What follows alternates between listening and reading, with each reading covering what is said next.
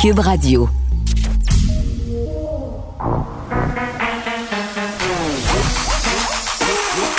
Elle a une opinion sur tous les sujets. Pour elle, toutes les questions peuvent être posées. Geneviève Peterson. Cube, Radio. Salut tout le monde, j'espère que vous allez bien. Bienvenue à l'émission. Écoutez, je dois vous avouer tout de suite quelque chose. J'ai bu deux cafés et une grande tasse de thé vert, donc on dirait que je suis branchée sur le 220. Si je parle un peu vite, mes excuses. Je suis littéralement droguée euh, aux choses qui finissent en in, caféine, théine, euh, mais pas la cocaïne. Ne vous inquiétez pas. Là, je le sais, avant qu'on qu'on diffuse le point de presse du gouvernement, vous vous mourrez de savoir si euh, j'ai bravé vents et marées hier soir pour aller au Costco. La réponse, c'est oui. La réponse, c'est oui. J'avais euh, Frédéric, le recherchiste de l'émission, n'est pas d'accord. Il me fait euh, des thumbs down. Il est contre le Costco, mais que voulez-vous, il n'y a pas d'enfant, puis il est encore euh, un peu trop à gauche. Un, un jour, il va évoluer, puis il va vendre son âme au capitalisme, comme moi. Mais voilà, j'ai toujours est-il que j'ai déployé une stratégie pour aller au Costco. Là, je vois le premier ministre qui est en train de s'installer. Seb, as-tu commencé à parler? Je peux te dire que ça va être la fin du monde bientôt, que les gens se bousculaient, que ça avait aucun sens? Il me dit oui. Bon. Donc voilà, j'ai déployé une stratégie absolument incroyable pour me rendre Costco. J'ai fait un calcul. Je me suis dit, mercredi, c'est pas le jour de la paye. Si je vais à 6h30, il n'y aura pas grand monde. Là, on va aller écouter le premier ministre, puis après, je vais vous dire qu'est-ce que j'ai vu, parce que pour vrai, si je me fie, là, la fin du monde est proche. Donc, rappelons-nous, euh, au mois de mars, euh, première vague euh, qui était très forte, et on est obligé de fermer, entre autres, les écoles, puis pas mal toutes les entreprises au Québec. Euh, suite à ces efforts-là, euh, au printemps, entre au mois de juin, la situation s'est calmée, l'augmentation du nombre de cas euh, s'est calmée et on était capable de, réouvrir, rouvrir ou réouvrir? Rouvrir. Rouvrir, hein, rouvrir. Donc, réouvert, mais rouvrir. Hein, c'est ça qu'il faut pas mélanger. Rouvert, c'est ça, réouvrir. Bon. Alors que je ne suis pas tout seul à avoir cette difficulté-là. Donc, euh, on a eu un bel été.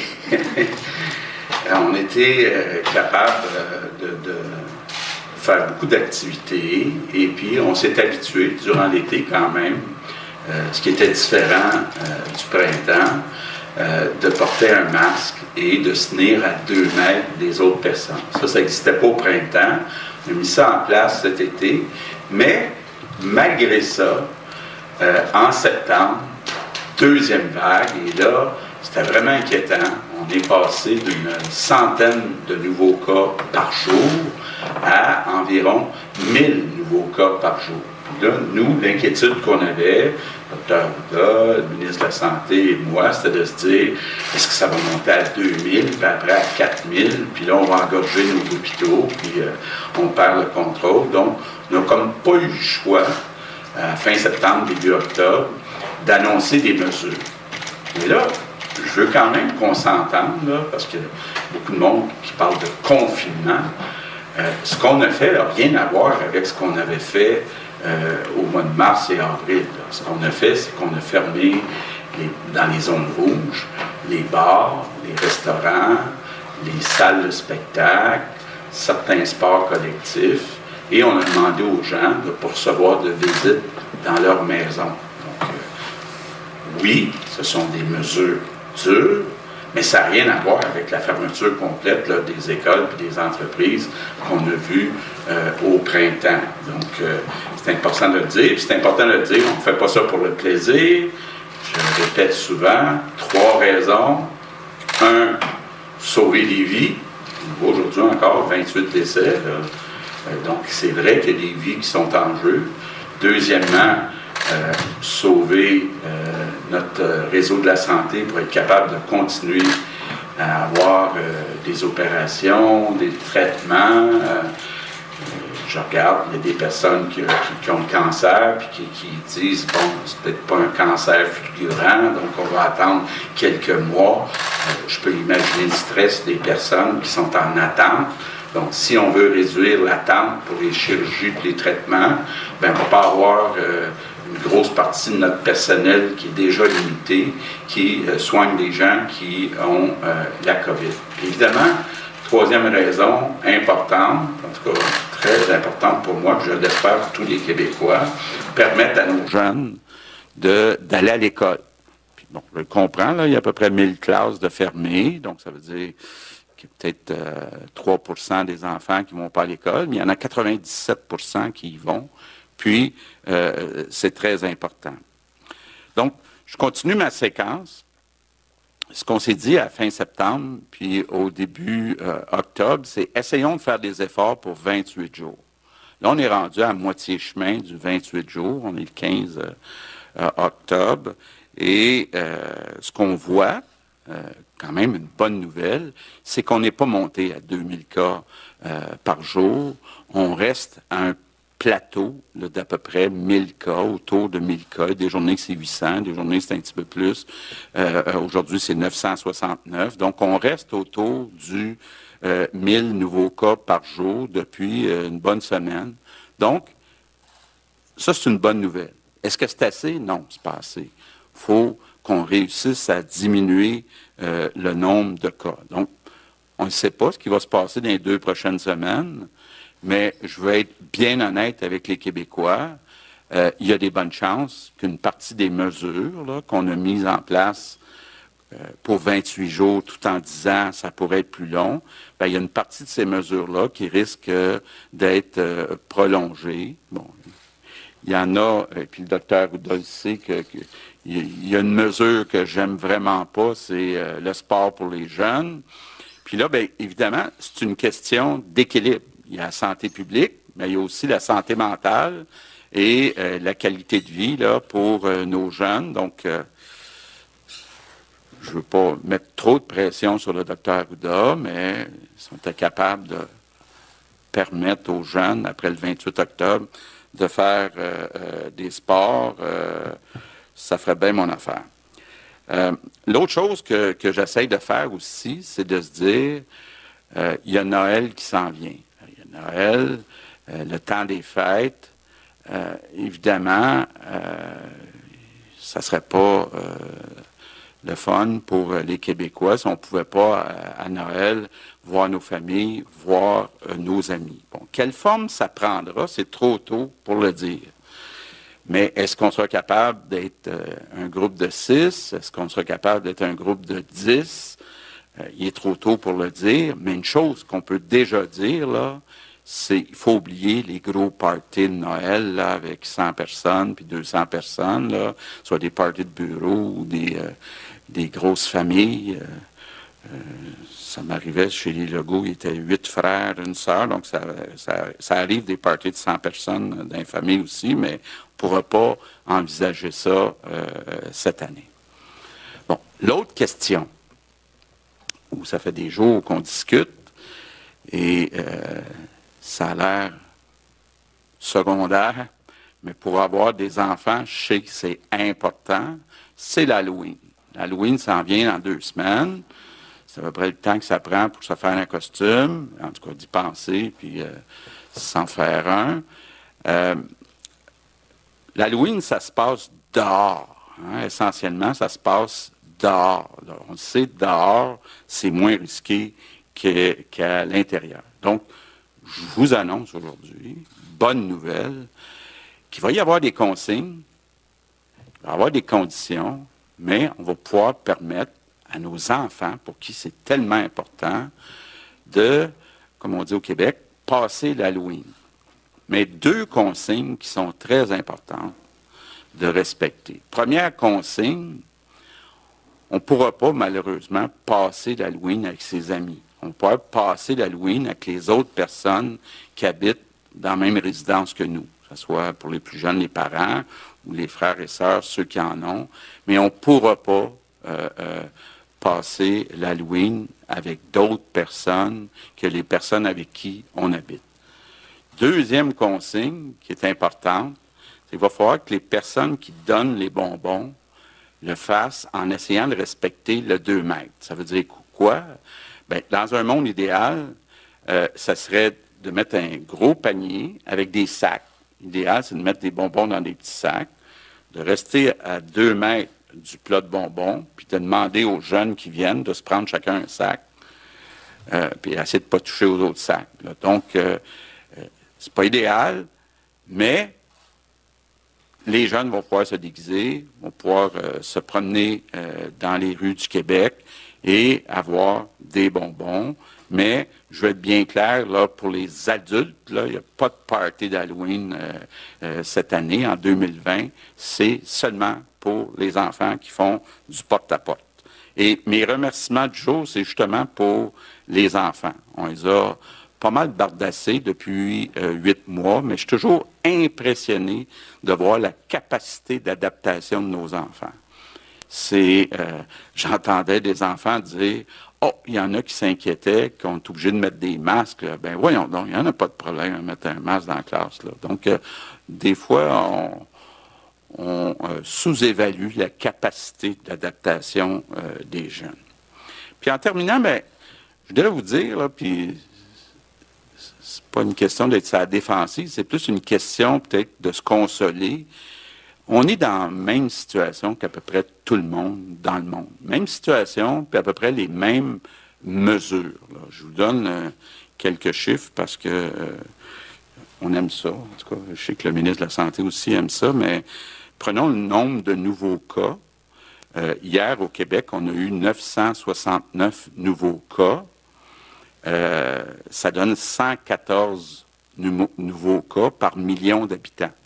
Ben, juste pour se comparer, si on prend les États-Unis à la grandeur, hier, ils ont eu 177 nouveaux cas par million.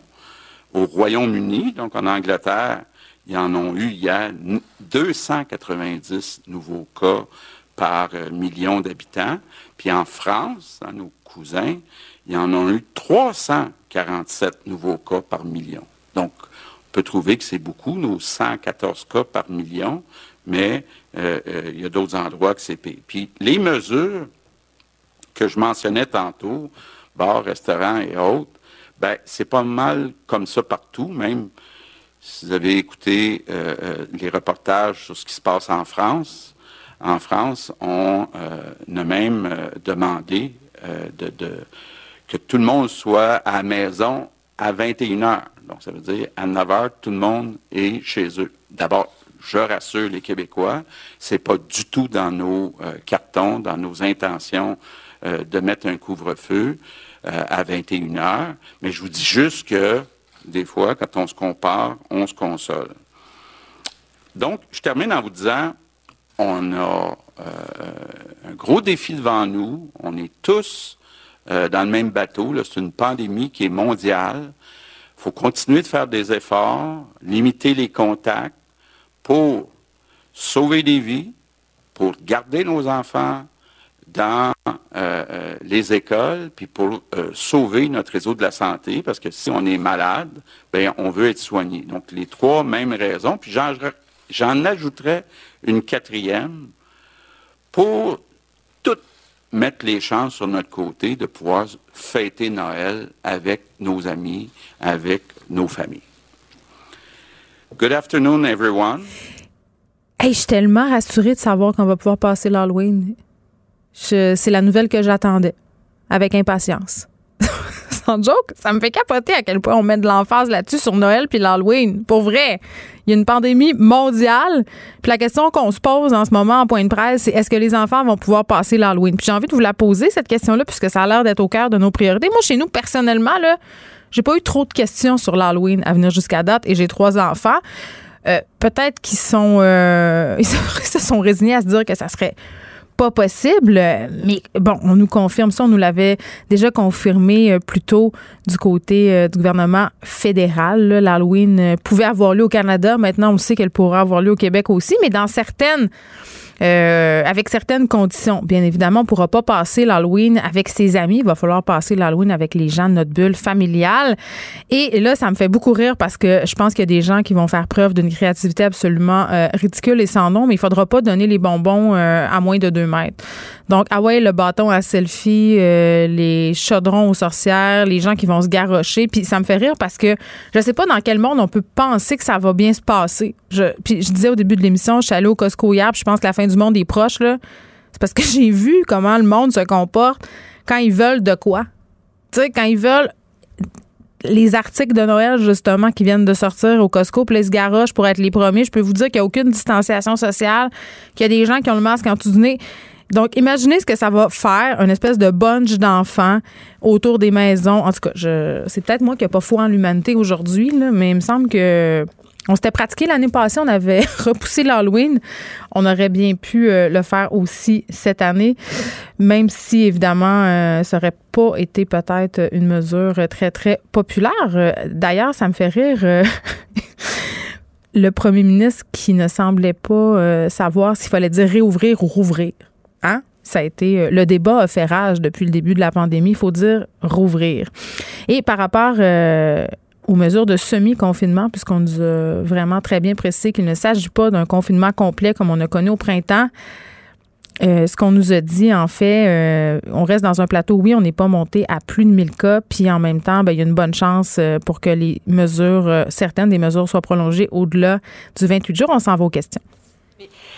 Les mesures que tout le monde s'entend, il y a des mesures qui ont été mises en place. Il y a eu beaucoup de, d'amélioration, de progrès faits dans les établissements depuis le printemps, mais il y a encore des, problèmes de va-et-vient de personnel. Il y a encore des, gens qui disent, compte tenu de ce qu'on sait maintenant sur les aérosols, est-ce qu'on ne devrait pas offrir, mettre à la disponibilité de tous les gens qui travaillent en zone infectée les fameux masques N95?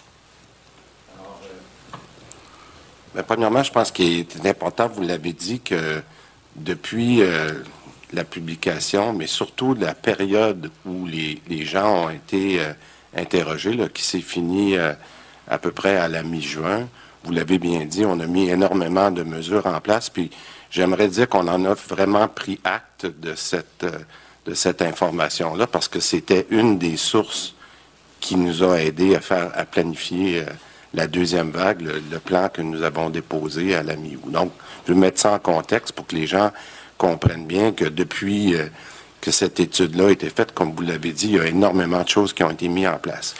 Euh, je vous dirais que je pense qu'il va y avoir encore une fois des modifications qu'on pourrait apporter.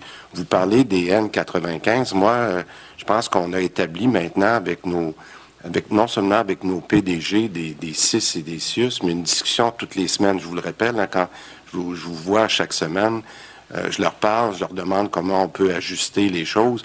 Est-ce qu'un jour, puis je ne dis pas qu'on va le faire avec les N95 parce qu'il y, a des discussions en ce moment, puis euh, il, y a, eu des demandes du syndicat, la, FIC a fait des demandes spécifiques là-dessus. Mais je voudrais dire les ajustements qui vont devoir être faits en protection et contrôle des infections, on va les faire.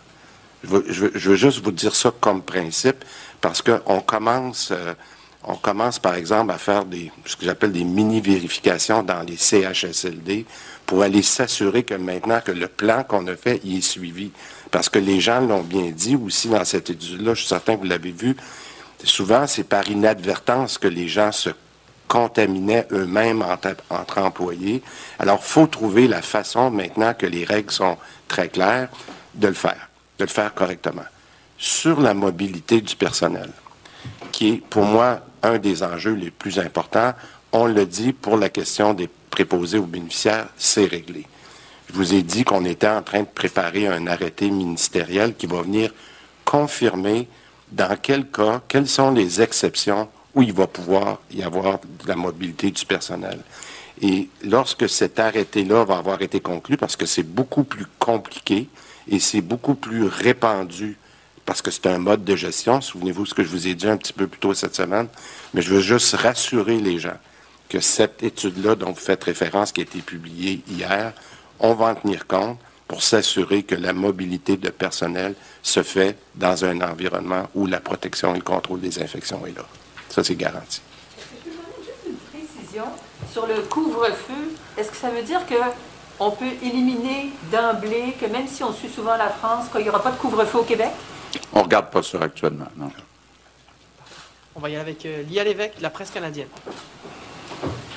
Oui, euh, Monsieur Dubé, euh, vous n'êtes pas sans savoir que les infirmières de la FIC vont faire une grève de temps supplémentaire obligatoire le 24-25 octobre. Je voudrais vous entendre à ce sujet-là. Bien, premièrement, on n'est pas encore rendu au 24-25 octobre. Je pense que l'équipe de, Mme Bédard et l'équipe de Mme Lebel et toutes les équipes travaillent très fort, vous savez, depuis plusieurs semaines à trouver un règlement. Et je comprends très bien, puis je, comprends très bien la position syndicale de dire que c'est peut-être une de leurs alternatives. Mais euh, vous me connaissez, moi je pense qu'il y a encore beaucoup de, jours d'ici le 24 et 25 octobre, puis je me, je me fie beaucoup euh, au rapprochement qui s'est fait dans les derniers jours euh, entre les deux parties pour continuer à travailler puis trouver une solution. Êtes-vous prêt à bouger sur les ratios?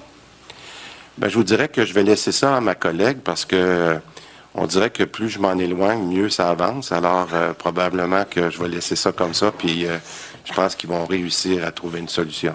Merci. Alors, je vous rappelle qu'on est à 969 cas euh, supplémentaires. La période des questions se poursuit. J'imagine aussi qu'on questionnera le gouvernement à propos de cette partie de bingo qui a eu lieu. 250 euh, personnes réunies dans un lieu clos, dans un lieu fermé. Est-ce que c'est logique? Euh, petit mot rapidement, peut-être aussi sur Noël. Il faudra oublier les gros parties. 100, 200 personnes, c'est non. Donc, votre partie de bureau, ben ça, je pense que tout le monde, on, on avait fait le deuil de ce party de bureau-là. Et par rapport au couvre-feu, parce qu'on en a un peu discuté hier euh, quand c'est sorti, les Français qui, dans certaines grandes villes, devront rentrer chez eux à partir de 21 h et ça jusqu'à 6 h le matin. On écarte complètement ici, du côté du gouvernement, une telle mesure euh, pour le moment. Geneviève Peterson, la déesse de l'information. Vous écoutez Geneviève Peterson, Cube Radio. Bonjour Nicole Gibault. Bonjour Geneviève. Écoute, euh, continuons à décortiquer ce qui se passe au procès de Gilbert Rozon. Là, la preuve euh, est close et il a présenté sa version des faits. Et bon, ça m'a un peu... Euh, puis là, ne présumons de rien, mais quand même, euh, j'ai levé un sourcil puis un autre quand j'ai entendu et plutôt lu euh, le résumé de la version de M. Roson, comme quoi quasiment c'était lui la victime dans cette histoire-là, là, qu'il aurait, qui se serait vu finalement imposer une relation sexuelle de la part de la présumée victime dans cette histoire-là. Donc, c'est quasiment, il est quasiment à la veille de la poursuivre, elle aussi. Euh, ouais, ben il a ajouté aujourd'hui, je me suis posé, je m'étais posé la même question, mm. mais il ajoute aujourd'hui avec euh, affirme euh, clairement que c'était euh, oui imposé, mais consenti. Alors, euh, il serait bien malvenu là. Il peut pas, euh, on peut pas jouer sur les deux là.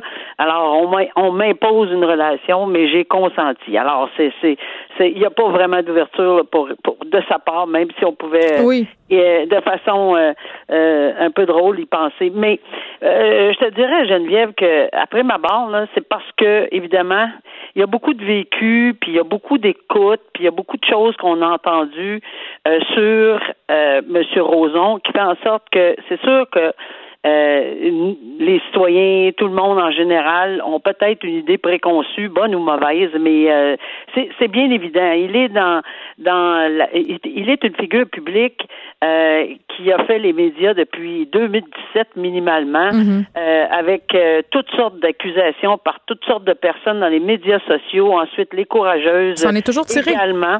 Tout le temps. Ben, c'est-à-dire que là, pour le moment, les courageuses sont en appel à la Cour suprême. On va laisser la Cour suprême décider, mais euh, c'est euh, c'est pas qu'il s'en est tiré, c'est que le DPCP, oui, je pense qu'une partie de la population, si c'est pas la majorité, va dire il s'en est tiré. Le DPCP l'explique pas comme ça. Le DPCP l'explique en disant qu'il n'y avait pas matière pour eux à avoir une preuve assez solide ben pour monter des accusations. Bon, voilà, mais ils en ont trouvé, ils, ont trouvé que dans ce dossier-ci, oui. Euh, maintenant, comme la défense n'a pas à dévoiler sa défense, mais que la couronne, hop, ça c'est une règle de droit fondamentale, on la questionne pas. C'est, c'est la, la, la couronne doit divulguer sa preuve à la défense de toute évidence c'est très, très clair. Mm. Mais la défense n'a pas à dire qu'est-ce qu'on va mettre en preuve, à moins d'une défense d'alibi qui est bien différente, là, que j'étais pas là, mais j'étais ailleurs. Ça, il faut l'annoncer. Mais pour une défense Pourquoi, générale, hein? je m'excuse. Pourquoi faut le dire quand c'est le... une technique? Euh, pour que la couronne, si c'est une défense d'alibi, c'est parce que la couronne doit être en mesure d'aller vérifier cet alibi-là pour y répondre. Parce que si ça arrive le matin même du procès, c'est dur de se retourner sans dissous. Mm. Alors, en matière de toutes les autres sortes de défense euh, possibles et imaginables, on euh, bon, il y a peut-être une coupe d'exceptions, mais je, je, je, serais très prudente là-dessus. Là, on a, on n'avise pas. Donc la couronne, je pense pas qu'on s'attendait à ça. Moi, j'ai été surprise. Moi, je m'attendais à ce qu'on ait un débat sur le consentement. Comme on est tellement habitué ce genre de débat-là en matière d'agression sexuelle, Ben oui. habitué entre guillemets, je m'attendais à dire, ben oui, mais cette femme-là, ah, euh, oui, j'ai passé une belle soirée. On avait 20 ans, 25 ans, c'est l'époque du flirt, on a continué, blablabla. Et elle a finalement consenti, là, faut.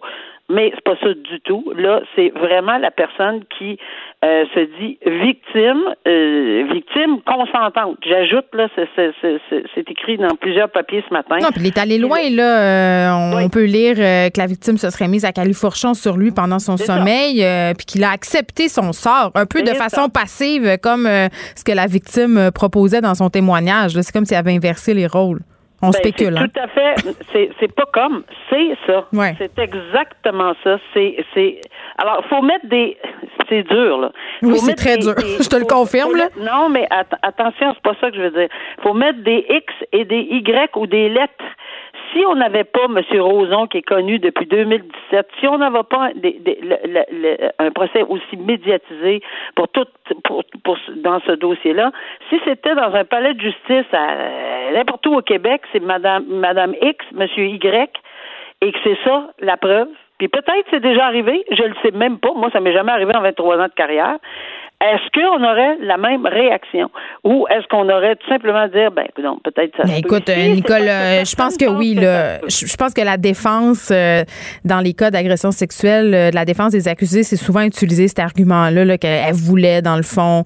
Puis que, tu sais, même Michel Brûlé l'a utilisé, là, il aurait senti une vibe sexuelle, clairement. Tu sais, les, les espèces de problèmes de subjectivité, là, c'est-à-dire, j'ai pas compris les signaux. C'est toujours ça qu'on joue, la personnalité connue ou pas. Tu l'as dit hier, c'est la version de l'un contre la version de l'autre. Et ce qui Ouais, est au cœur des je- procès d'agression sexuelle, c'est le consentement. C'est toujours ça. Oui, mais Geneviève, oui, c'est une question de consentement. Hier, on parlait de consentement parce que c'est ça que tout le monde pensait, tous les juristes. euh, on a tous pensé que ça en allait là-dessus. On était les premiers surpris à voir que c'est même pas une question de ça. consentement. C'est- ça. lui qui est, qui est, qui est- qui est- qui est- qui est rendu entre guillemets la victime euh, consentante. Alors c'est c'est- c'est clairement pour quelque chose auquel on s'attendait. Et oui, face à ceci, ben c'est un, un dilemme pour euh, c'est- ça euh, un procès criminel. et c'est c'est exactement ce qu'on disait. C'est jamais facile.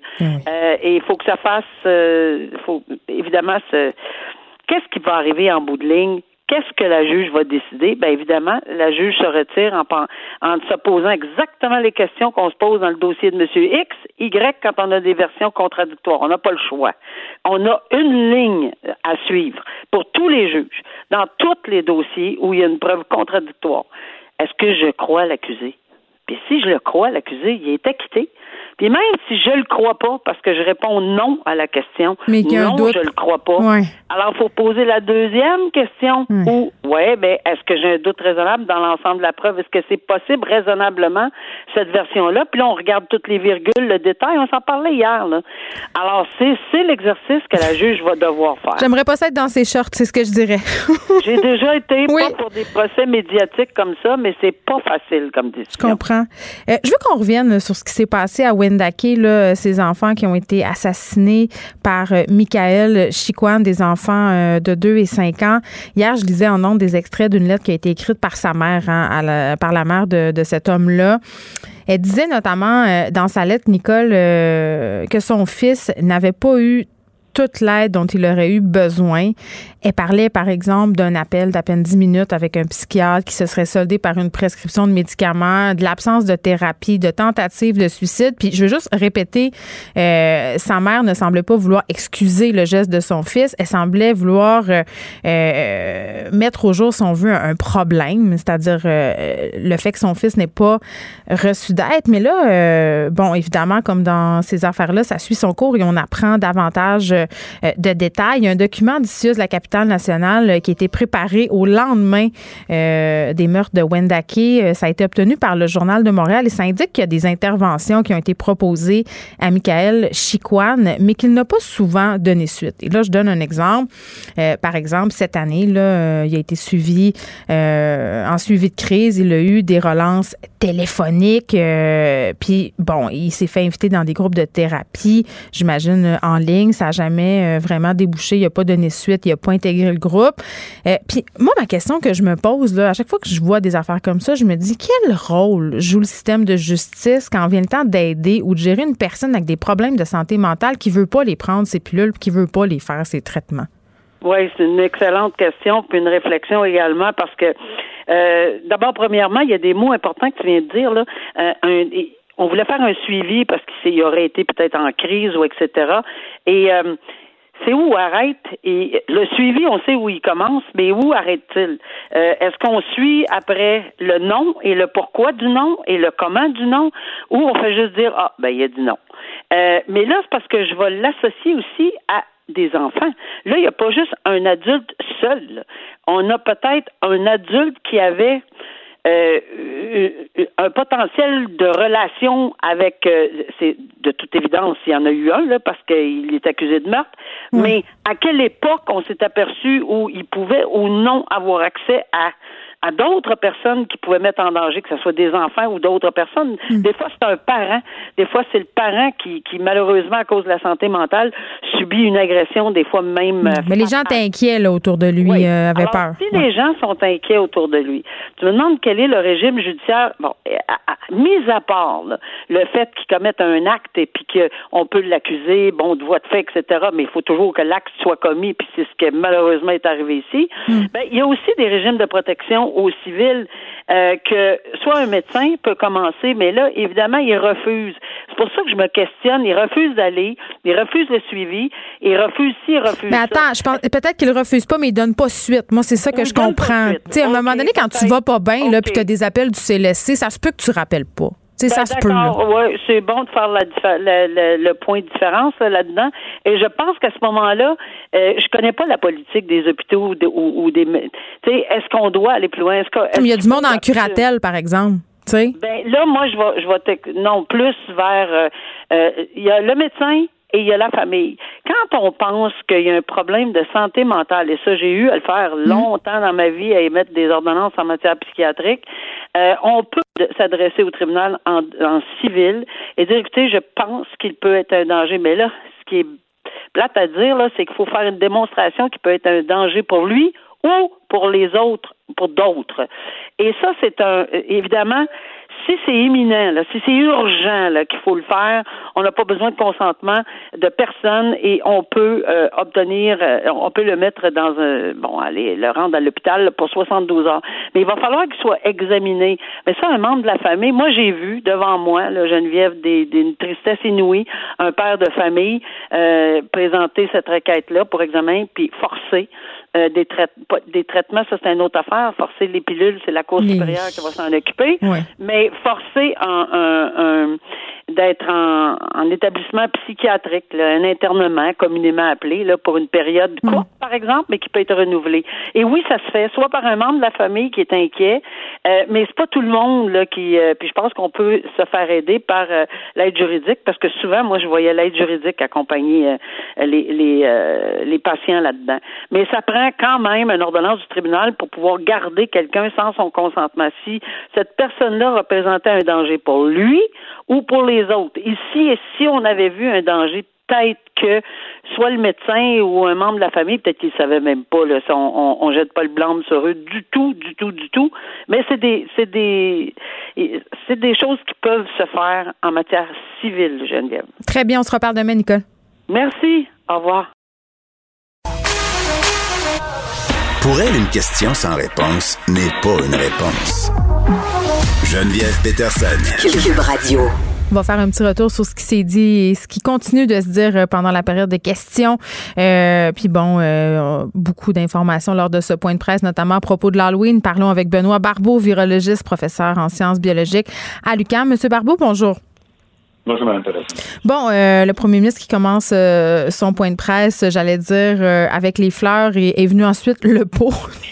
nous, nous a parlé que cette mesure du 28 jours en ce moment semblait fonctionner. On n'a pas, on s'est pas rendu à 2000 cas. On semble vouloir se stabiliser autour de 1000, un peu en dessous. Ça dépend des jours. On applaudit la baisse de cas en même temps. tu sais, d'un autre côté, on nous dit, vous savez, on ne sait pas comment les choses vont se goupiller autour des prochaines semaines. Donc, ça se pourrait qu'on vous demande encore de faire un épargne. Est-ce qu'on est comme dans un plateau? Qu'est-ce que ça veut dire, ces chiffres-là qu'on a depuis quelques jours? Bien, je crois qu'en effet, on est, semble-t-il, atteint, on a atteint un plateau en termes de nouveaux cas d'infection, ce qui est quand même rassurant. Euh, il, y a, la, dernière donnée, je pense, c'est de 969 nouveaux cas d'infection, si je ne me trompe pas.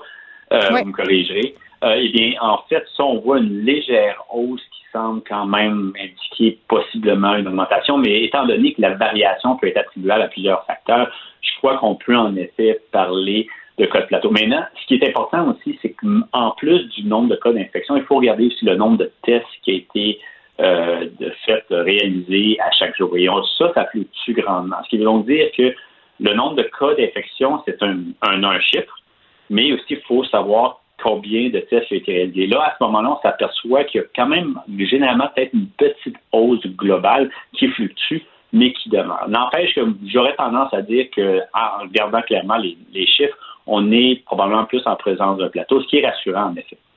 En même temps, euh, puis on s'en était un peu parlé euh, il y a peu, euh, tout nous indique, et on nous le dit quand même avec somme toute une transparence relative, mm. que ce 28 jours de confinement, de semi-confinement, au, niveau du gouvernement, on ne veut pas parler d'un confinement complet, risque de se prolonger. Est-ce que... Pourquoi on ne nous le dit pas tout de suite? Parce que clairement, ça va être ça. Est-ce qu'on a peur de la réaction des gens? Euh, ben, J'imagine que oui, le gouvernement veut y aller, évidemment, jour après jour. Si écoutez, soudainement, si on voit que les, les, les, données nous démontrent que vraiment on a une amélioration sans précédent et aucunement ce qu'on s'attendait, et euh, d'ici la fin du mois, je crois qu'en effet, ils pourront possiblement penser à, euh, on pourrait dire, réduire certaines mesures. Euh, mais encore là, je suis pas sûr si ce serait une, façon de procéder qui serait idéale. Mais néanmoins, je pense qu'ils se donnent une certaine latitude pour voir à quel point ils pourraient pas donner justement ou réduire un peu les mesures. Euh, sachant très bien, vous et moi, qu'il y a des bonnes chances que, un gouverneur, le gouvernement, dans sa position, peu importe si les chiffres continuent justement de donner des, un bon espoir qu'on est en train de bien contrôler la propagation du virus, le gouvernement devrait quand même maintenir ces mesures-là pour s'assurer qu'on traverse mm. l'automne et aussi également l'hiver euh, de façon plus sécuritaire. Hey, moi, j'ai une question, M. Barbeau. Je digresse un peu du point de presse. Hier euh, ou avant-hier, je me rappelle plus trop, Justin Trudeau a euh, invité la population à aller se faire vacciner contre la grippe. Est-ce que est-ce que c'est une bonne affaire? Est-ce que ça peut nous aider dans la lutte euh, pour la pandémie, justement, d'évacuer, si on veut, le plus d'épisodes grippaux possible? Autrement dit, on y va dessus ou on y va pas?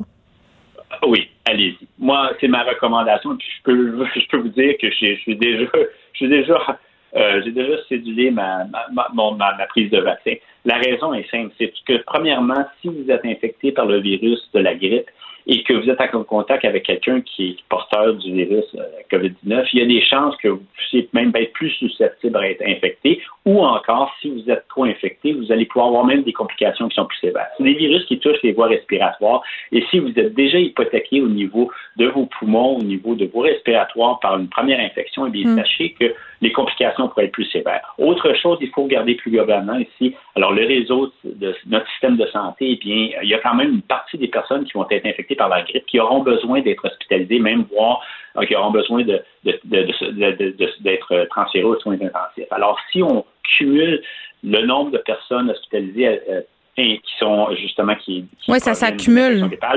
et bien ce qui va arriver c'est qu'on a encore plus de chances de bien même si la situation semble être bien, bien bien allée en ce moment pour le virus de la COVID-19 ça risque quand même on pourrait avoir une, saturation euh, par ce double phénomène justement de, de, de, d'infection virale. Alors, je crois qu'il faut recommander fortement à la population québécoise de se vacciner pour le virus de la grippe, tout simplement pour éviter cette saturation. Plein de gens qui y vont pas parce que d'année en année, le vaccin pour la grippe paraît que c'est pas toujours la meilleure chose. Là, cette année, il est-tu bon? On le sait-tu? Oh, ben, écoutez, c'est toujours une prédiction. Il prévoit un peu quel genre. Les, les souches grippales sont tellement variées, sont tellement diversifiées. C'est d'ailleurs la raison pourquoi ce virus-là est tellement efficace. Il mute, mais il modifie, il se modifie tellement efficacement que les nouvelles versions, les nouvelles souches qui vont venir, qui vont arriver dans la population, sont toujours à, peu mm. près inconnues. On essaie de deviner un peu ce qui semblerait euh, venir infecter justement le Québec. Donc, quelles sont les souches virales qui vont euh, prendre le dessus? Et c'est pour ça que justement les, tout ce qui est euh, vaccin est, proposé sont en fonction de ce qui semble circuler d'autres endroits qui risquent justement de venir nous infecter. Alors, mais n'empêche que, vous savez, c'est c'est comme une assurance. Donc, on n'est jamais sûr justement que qu'il va y avoir des incidents, des, des dommages qui vont être provoqués, mais il faut autant mieux que tu mettes le plus de mm. chances de notre côté pour éviter justement de, des, des, des, des dommages trop, trop importants. Bon, euh, le vaccin pour la grippe, c'est réglé. On y va, M. Barbeau, à L'Halloween. on va, est-ce qu'on va passer l'Halloween ou pas? Moi, j'entendais tantôt le PM, puis je comprends qu'on veut satisfaire la population, puis qu'il y a bien des parents qui disent, il faut que je dise à mes enfants que l'Halloween cette année, c'est non, ça va être l'enfer. Mais on nous parle de distanciation sociale. Je ne sais pas si le PM a passé l'Halloween bien, bien souvent récemment, mais moi, je me rappelle sur ma rue, il y a des bunches d'enfants de 50 devant des maisons. Euh, je sais pas, j'ai comme des doutes. Vous, qu'est-ce que vous en pensez? Ben, il est, moi, écoutez, moi, de la façon que je le vois déjà là, une, probablement une grande proportion, je ne sais pas quel pourcentage des parents vont tout simplement dire non à leurs enfants, vont tout simplement leur dire on peut y aller, mais dans la condition actuelle, je trouve, on fera quelque chose d'autre. Donc, déjà là, on s'attend à ce qu'il y ait moins de personnes. Maintenant, après coup, si vous laissez les enfants euh, justement passer l'Halloween, à ce moment-là, c'est sûr que vous avez, il y a quand même une probabilité qu'il y ait un certain risque. Euh, on, a, on a décidé de laisser les écoles ouvertes à cause que les enfants, justement, souffraient moins de symptômes s'ils sont infectés par le virus. Hmm. Là, dans ce contexte-là, en effet, ça sera surtout les enfants qui vont circuler. C'est vrai qu'ils vont être regroupés, puis c'est là, justement, le, le problème, bien que faut avouer quand même qu'il y a plusieurs costumes qui viennent avec un masque. Ben ça, c'est bon. Ça, c'est pour nous. Il y a ça. Et, ça serait pas mauvais peut-être d'inciter même le port du masque en dessous du masque. Il y aurait peut-être ah, les pompiers seraient pas d'accord avec vous. C'est dangereux de traverser la rue. Euh, ah, ben, mais en tout cas, ouais, en effet. Non, mais je dis, au moins porter un masque de... De, de, bas, de bas du visage. Exactement. Oui, non, mais je parlais du, du masque pour empêcher nos, nos, de Mais n'empêche, et, je comprends en effet qu'on on doit faire attention. Mais n'empêche que euh, au moins on est à l'extérieur et puis euh, ça risque d'être déjà mm. mieux. Mais il est clair que les parents qui seront avec les enfants devront redoubler de, de, prudence si vraiment ils y vont de l'avant. Puis en tout cas, c'est. Mais la passeriez-vous? La passeriez-vous vous avec vos enfants? En ce moment, non. ça écoutez, mais il faut, faut admettre, c'est quand même, il y a des, je, je, considère ça comme une zone grise parce que c'est sûr qu'on est à l'extérieur et si vraiment les enfants peuvent se distancer, ça va. Mais encore là, il y a dans les grandes villes, euh, c'est peut-être moins évident. Ouais. Exactement. OK, rapidement. Et, pensez-y aussi s'ils commencent justement à aller dans un bloc appartement puis des choses ah non, il, y a non. il, y a des, il y a des moments où ce n'est pas nécessairement si évident la façon va être géré. Bon, ben merci beaucoup, Benoît Barbeau, qui est virologiste, professeur en sciences biologiques à l'UQAM. Geneviève Peterson. Une animatrice pas comme les autres. Cube Radio. Il y a une escouade du service de police de la ville de Montréal euh, qui est considérée comme étant anti-noir par un professeur de l'université Concordia. On l'a avec nous, Ted Rutland, euh, qui est professeur au département de géographie, d'urbanisme et d'environnement. Monsieur Rutland, bonjour. Bonjour à vous. Bon, écoutez, euh, au point de presse, euh, le premier ministre a été questionné à propos de cette sortie-là.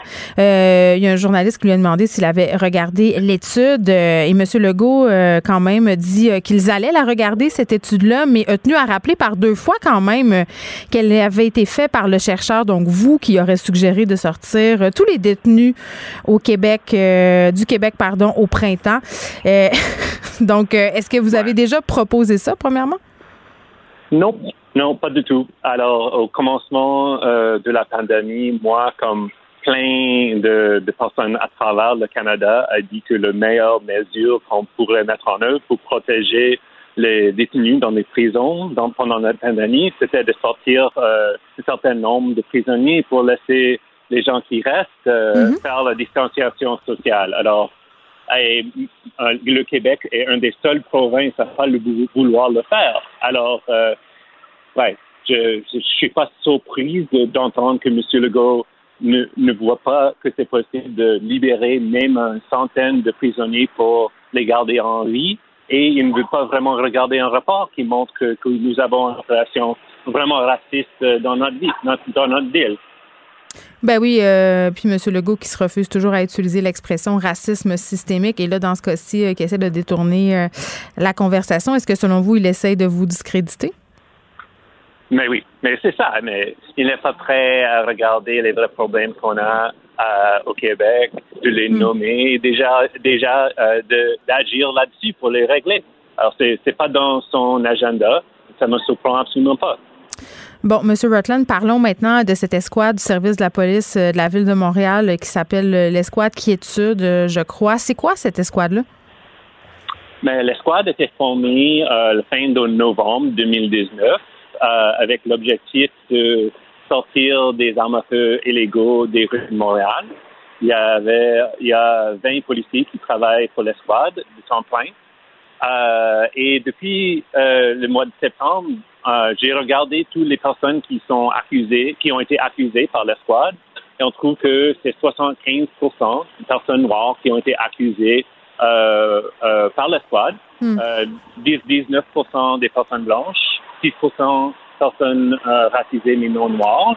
Et on voit aussi que les accusations ont presque rien à voir avec des armes à feu. La grande majorité des accusations sont pour des affaires de drogue.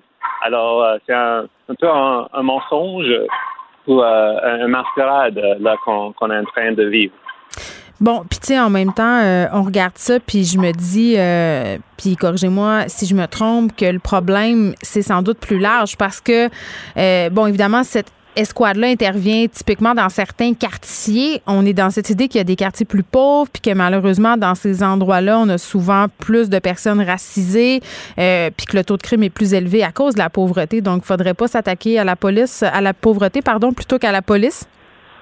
Oui, absolument. Je pense que si, si on croit que la violence est un problème dans notre ville, et mm. il est un problème dans toutes les communautés, euh, on doit assurer que euh, on traite les, les, problèmes aux racines. Et euh, en grande majorité, ça nécessite des programmes sociaux, ça nécessite des travers de rue, des programmes de résolution de conflits, de, de justice transformatrice.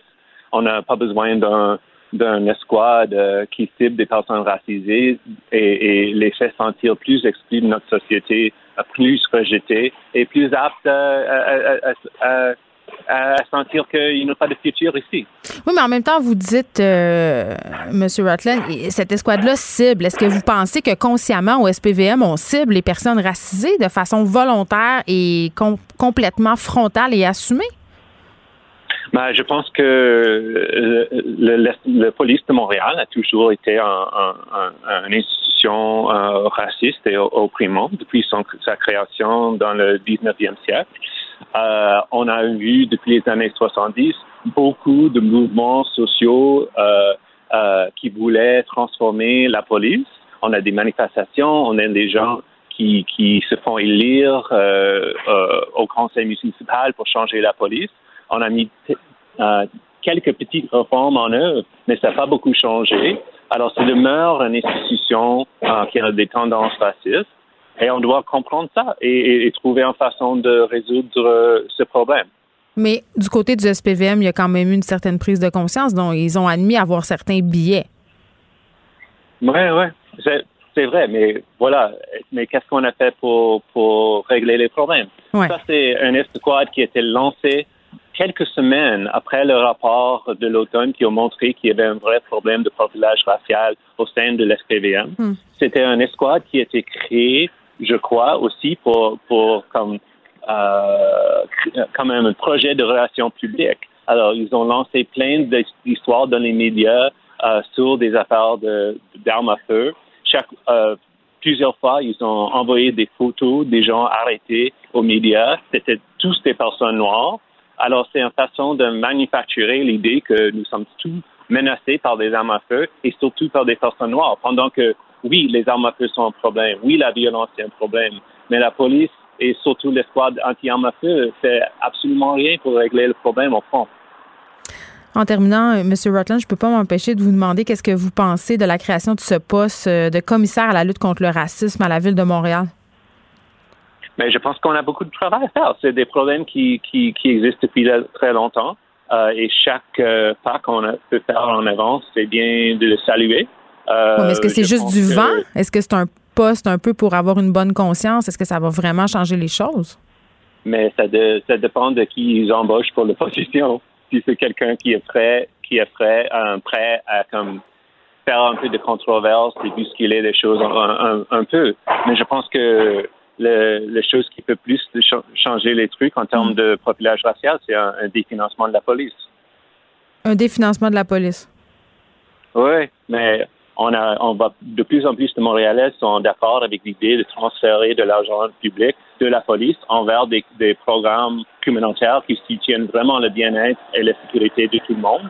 Il y a 39% de Montréalais qui sont en accord avec ça et on sait que la ville de Montréal est en train de réfléchir là-dessus. On va s'en reparler tout ça. je vais vous réinviter pour parler du définancement de la police. Je suis pas sûre que je comprends en quoi ça serait pertinent d'enlever de l'argent à la police pour en donner aux organismes. On pourrait donner de l'argent à la police et subventionner des organismes. Mais on va en jaser. Ted Rutland, merci, qui est professeur au département de géographie, d'urbanisme et d'environnement à l'Université Concordia. On se parlait euh, de cette étude euh, qui révélerait que l'escouade du service de police de la ville de Montréal, euh, qui s'appelle Quiétude, pourrait être considérée comme anti-noir. Geneviève Peterson. Une animatrice pas comme les autres. Cube Radio. Bon, on va se parler de bingo parce que il s'est passé des affaires dans le monde du bingo. Hein. Euh, depuis euh, quelques heures, euh, on a on a mis au jour cet événement qui a eu lieu où il y avait 250 personnes. Et là, on l'a abordé cette question-là tantôt au point de presse. On a avec nous le secrétariat, en fait, le directeur général du secrétariat du bingo. Mon Dieu, je savais même pas qu'il y avait quelque chose comme ça qui existait, qui va venir nous parler de ce dossier. Eric Castonguay, bonjour. Bonjour. Bon, écoutez, quand je dis secrétariat du bingo, on dirait que je parle du secrétariat de la magie dans Harry Potter. Je savais pas. dans ma tête, le bingo, c'est pas très sérieux. Je pensais pas, je pensais pas qu'il y avait un secrétariat, mais je veux pas rire de ça parce que c'est sérieux pour bien des gens, le bingo. Euh, ma grand-mère était une adepte euh, vraiment, vraiment férue de ce jeu. Mais là, bon, parlons, M. Castonguay, si vous voulez bien, de qu'est-ce qui s'est passé dans cette soirée de bingo organisée par l'Auto-Québec. Euh, il y avait 200 personnes, 250 personnes. Euh, il y avait des salles remplies un peu partout. Euh, vous, au départ, vous auriez souhaité pouvoir poursuivre vos activités en dehors des zones rouges, là, si je me trompe pas, même si on vient de dire que ça serait, qu'on pourrait pas, là, que ça serait pas le confirme tout.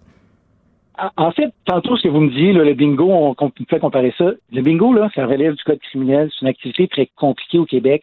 On relève de six lois, huit règlements. Juste les règles sur les bingos à 169 articles. C'est quand même une activité qui est extrêmement régie. Les gens ne peuvent pas faire de, bingo comme ils veulent. Hein. Sinon, c'est même passible d'une peine d'emprisonnement parce que ça relève du code criminel. Le code typique de Saint-Jean, puis c'est pour ça que je suis un peu surpris, puis c'est ça qu'on dénonçait un peu la méconnaissance du ministre de la Santé dans notre industrie. Parce que je parle d'une industrie, c'est qu'à salle de bingo de Saint-Jean, euh, il y a huit types de licences de bingo au Québec cette salle-là, c'est une licence de bingo avec gestionnaire.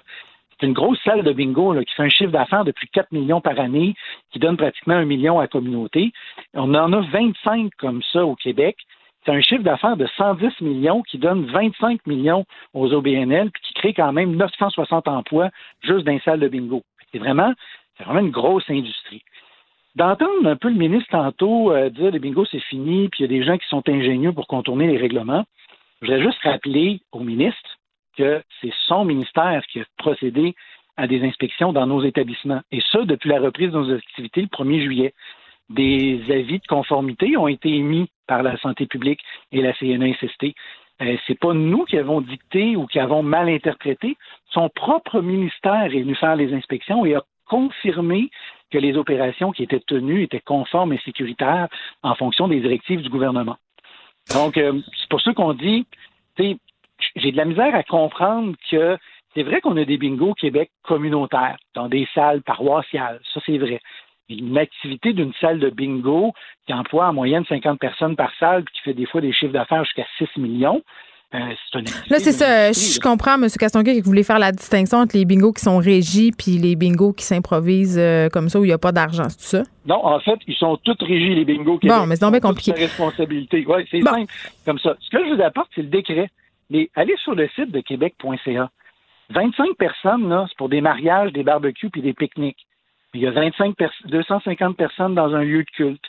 Euh, dans les auditoires ou les audiences de lieux publics, il y a 250 personnes, les salles de spectacle, les théâtres, et même ce qu'on dit sur le site de québec.ca, c'est personnes assises, relativement immobiles. Oui, mais là, euh, Monsieur Gaston, il y a plusieurs affaires. Je comprends que vous défendez votre industrie, mais là, on a fermé les salles de spectacle, on a fermé les cinémas, on a fermé les, les restaurants.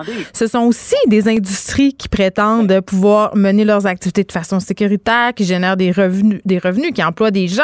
Pourquoi on vous laisserait ouvert, vous, alors qu'on ferme ces lieux-là? Parce qu'il y a une distinction importante. Est-ce que les salles de spectacle sont fermées en zone orange? Non. Eh, non. C'est en zone rouge. Toutes nos activités de bingo en hmm. zone rouge sont, sont fermées, mais les salles de spectacle en zone orange, si vous allez sur québec.ca, ils ont le droit à 250 personnes. C'est exactement les mêmes règles qui sont édictées, qui ont été hmm. inspectées, autorisées. Les, si vous prenez Saint-Jean, les salles de spectacle, les restaurants, les bars sont pas fermés actuellement. Mais pensez-vous que vous êtes victime d'agisme parce que l'âge moyen de vos participants est quand même élevé? C'est peut-être ça le problème? À ça, je vous répondrais, on a le droit à 250 dans un lieu de culte. On pourrait comparer que c'est sensiblement la même moyenne d'âge. Ça dépend. Ça dépend des lieux de culte. J'utilise l'humour, là, mais. Mais non, vous avez. Oui. C'est la même chose. Hmm. En fait, la, la problématique n'est pas, comme le ministre dit, qu'on a peut-être manqué de jugement. La problématique, c'est que les règles sont peut-être pas claires ou le ministre comprend très mal l'industrie du bingo parce que ses propres règles permettent à plusieurs secteurs d'avoir jusqu'à 250 personnes et ça dans des zones oranges. Donc, euh, c'est des directives que lui-même a émises, que son ministère a inspecté nos institutions. Chaque salle de bingo, pratiquement, a eu un inspecteur de la, mm. de la santé publique ou de la CNESST. C'est la première fois. C'est pour ça qu'aujourd'hui, on dénonce un peu la méconnaissance parce que en fermant les grosses salles de bingo, je ne parle pas des activités paroissiales, une grosse salle qui remet 25 millions à des organismes à la fin de l'année, qui emploie pratiquement 1000 personnes au Québec, c'est vraiment mal connaître le secteur. Puis de plus, je ne suis pas un organisme au BNL ordinaire qui représente un secteur. Là. Je suis un organisme qui est constitué par la loi des loteries.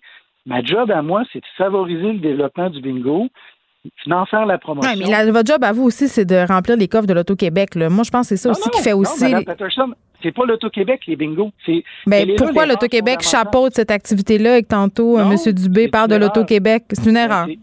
C'est une mauvaise compréhension. Les bingos au Québec, ça relève de la sécurité publique de Mme Guilbeault et non pas des finances et de l'Auto-Québec. C'est une branche complètement. OK, mais je vous repose ma question. Pourquoi l'Auto-Québec alors chapeaute cette activité-là? Ne pas chapeauter l'activité de bingo, à chapeauter un jeu de bingo qui se fait en réseau, qui était à ce moment-là dans 11 salles du Québec. Mais c'est un jeu, mais c'est pas sous l'égide de l'Auto-Québec. La réglementation appartient à la sécurité publique et non pas à l'Auto-Québec. C'est l'Auto-Québec qui est partenaire avec nous et qui fait un jeu qu'on appelle le bingo réseau, qui permet aux salles de se brancher ensemble de faire un lot cumulatif plus élevé que celui qui est permis. mais dans le cas des 250 personnes qui étaient réunies dans la salle, puis là, il y a un cas de COVID-19 qui est confirmé, est-ce que c'était euh, ce jeu-là? Dont il était question? Est-ce que c'était le jeu en réseau? Le jeu, ben, en fait, le jeu en réseau, il se déroule euh, pratiquement deux fois par jour dans la majorité des salles. Bon, mais là, c'est un peu jouer avec les mots de me dire que l'Auto-Québec n'a rien à voir là-dedans, de bord. Je comprends pas. Non, non, mais ce que je vous explique, c'est la différence de règlement. L'Auto-Québec n'est pas propriétaire des salles et n'a pas la responsabilité de la réglementation. C'est la sécurité publique qui est responsable de ça. L'Auto-Québec est juste un partenaire où il fait un jeu qui dure à peu près 30 minutes dans la journée.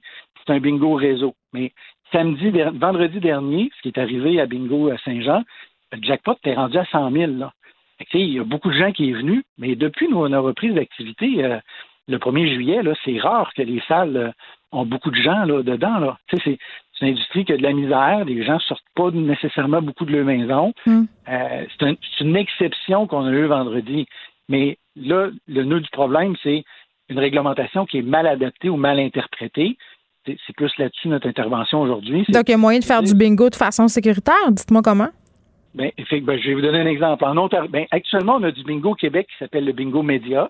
Donc, il est diffusé sur des stations ou des radios communautaires. Vous pouvez acheter vos cartes de bingo dans un dépanneur et jouer chez vous.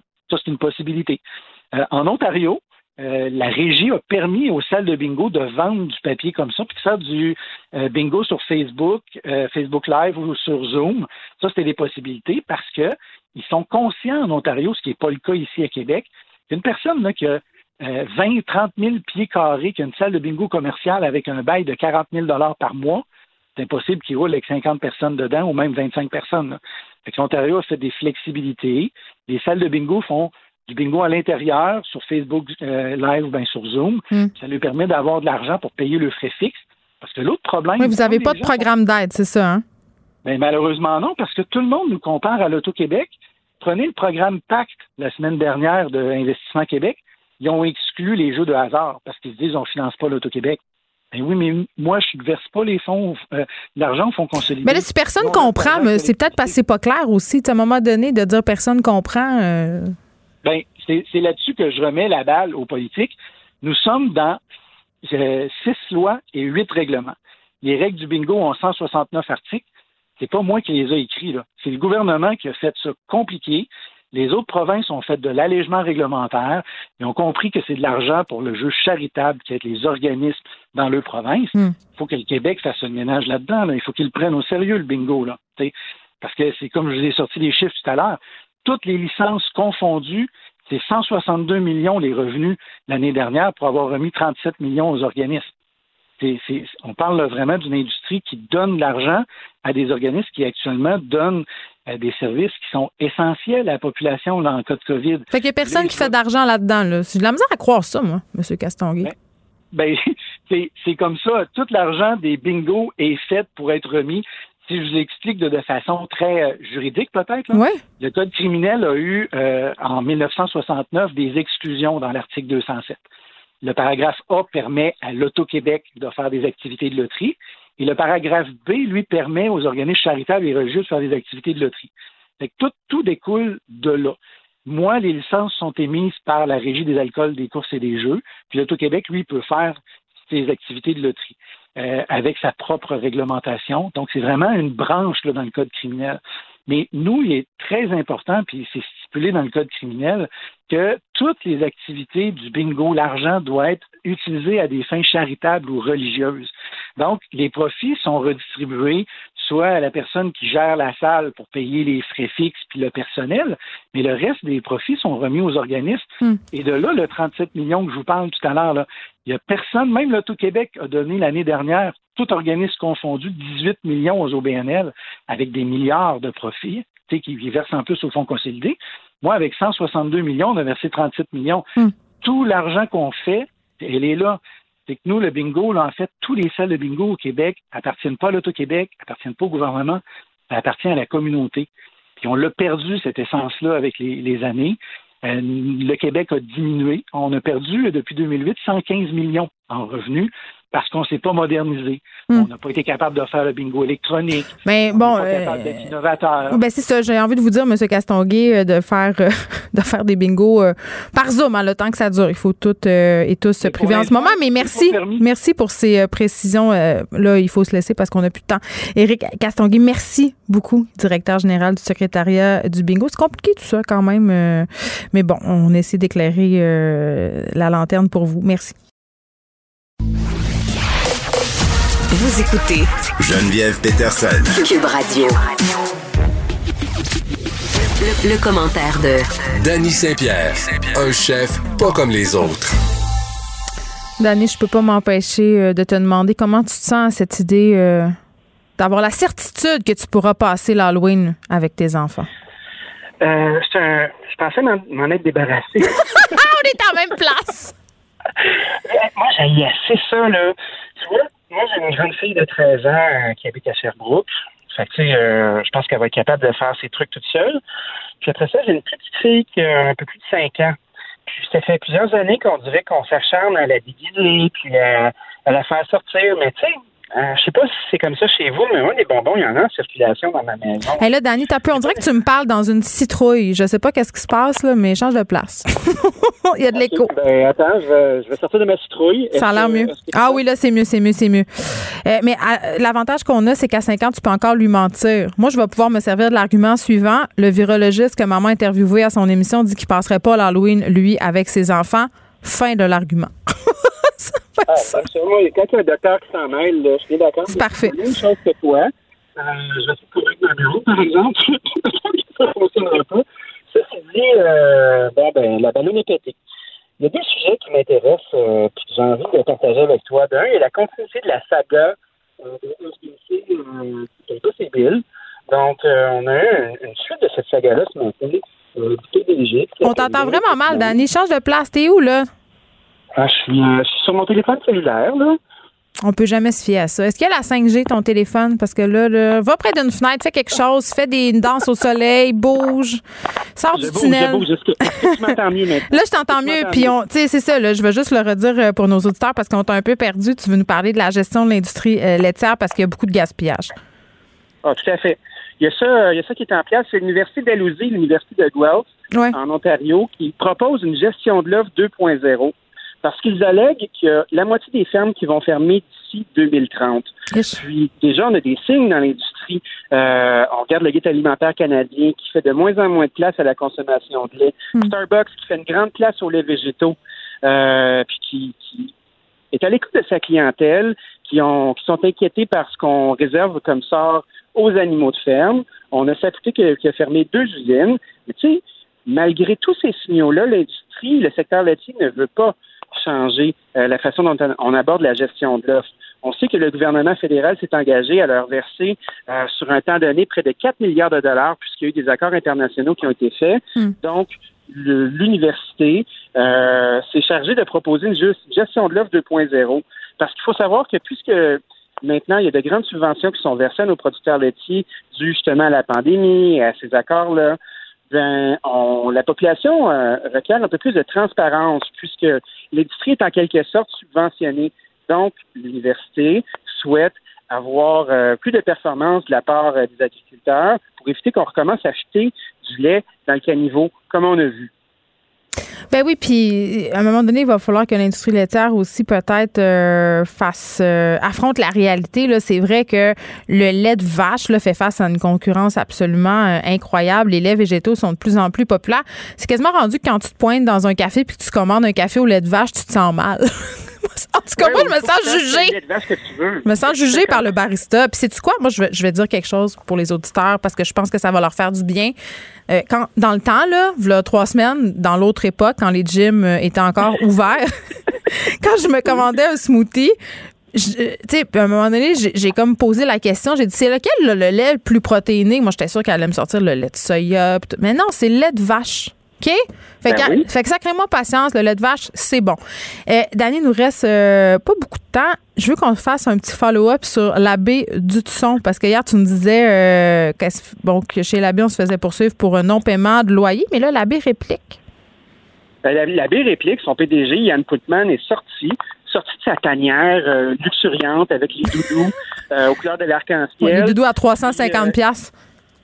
That's it. Écoute, ils sont cassés, eux, là, là. Ils veulent plus payer leur loyer. Mais tu vois, leur argument, ils allaient que les centres commerciaux ne sont plus des centres de première classe. Tu vois, on. Ça veut dire quoi, ça? Ça veut dire un, un lieu le fun? Ben, c'est plus un lieu le fun à aller.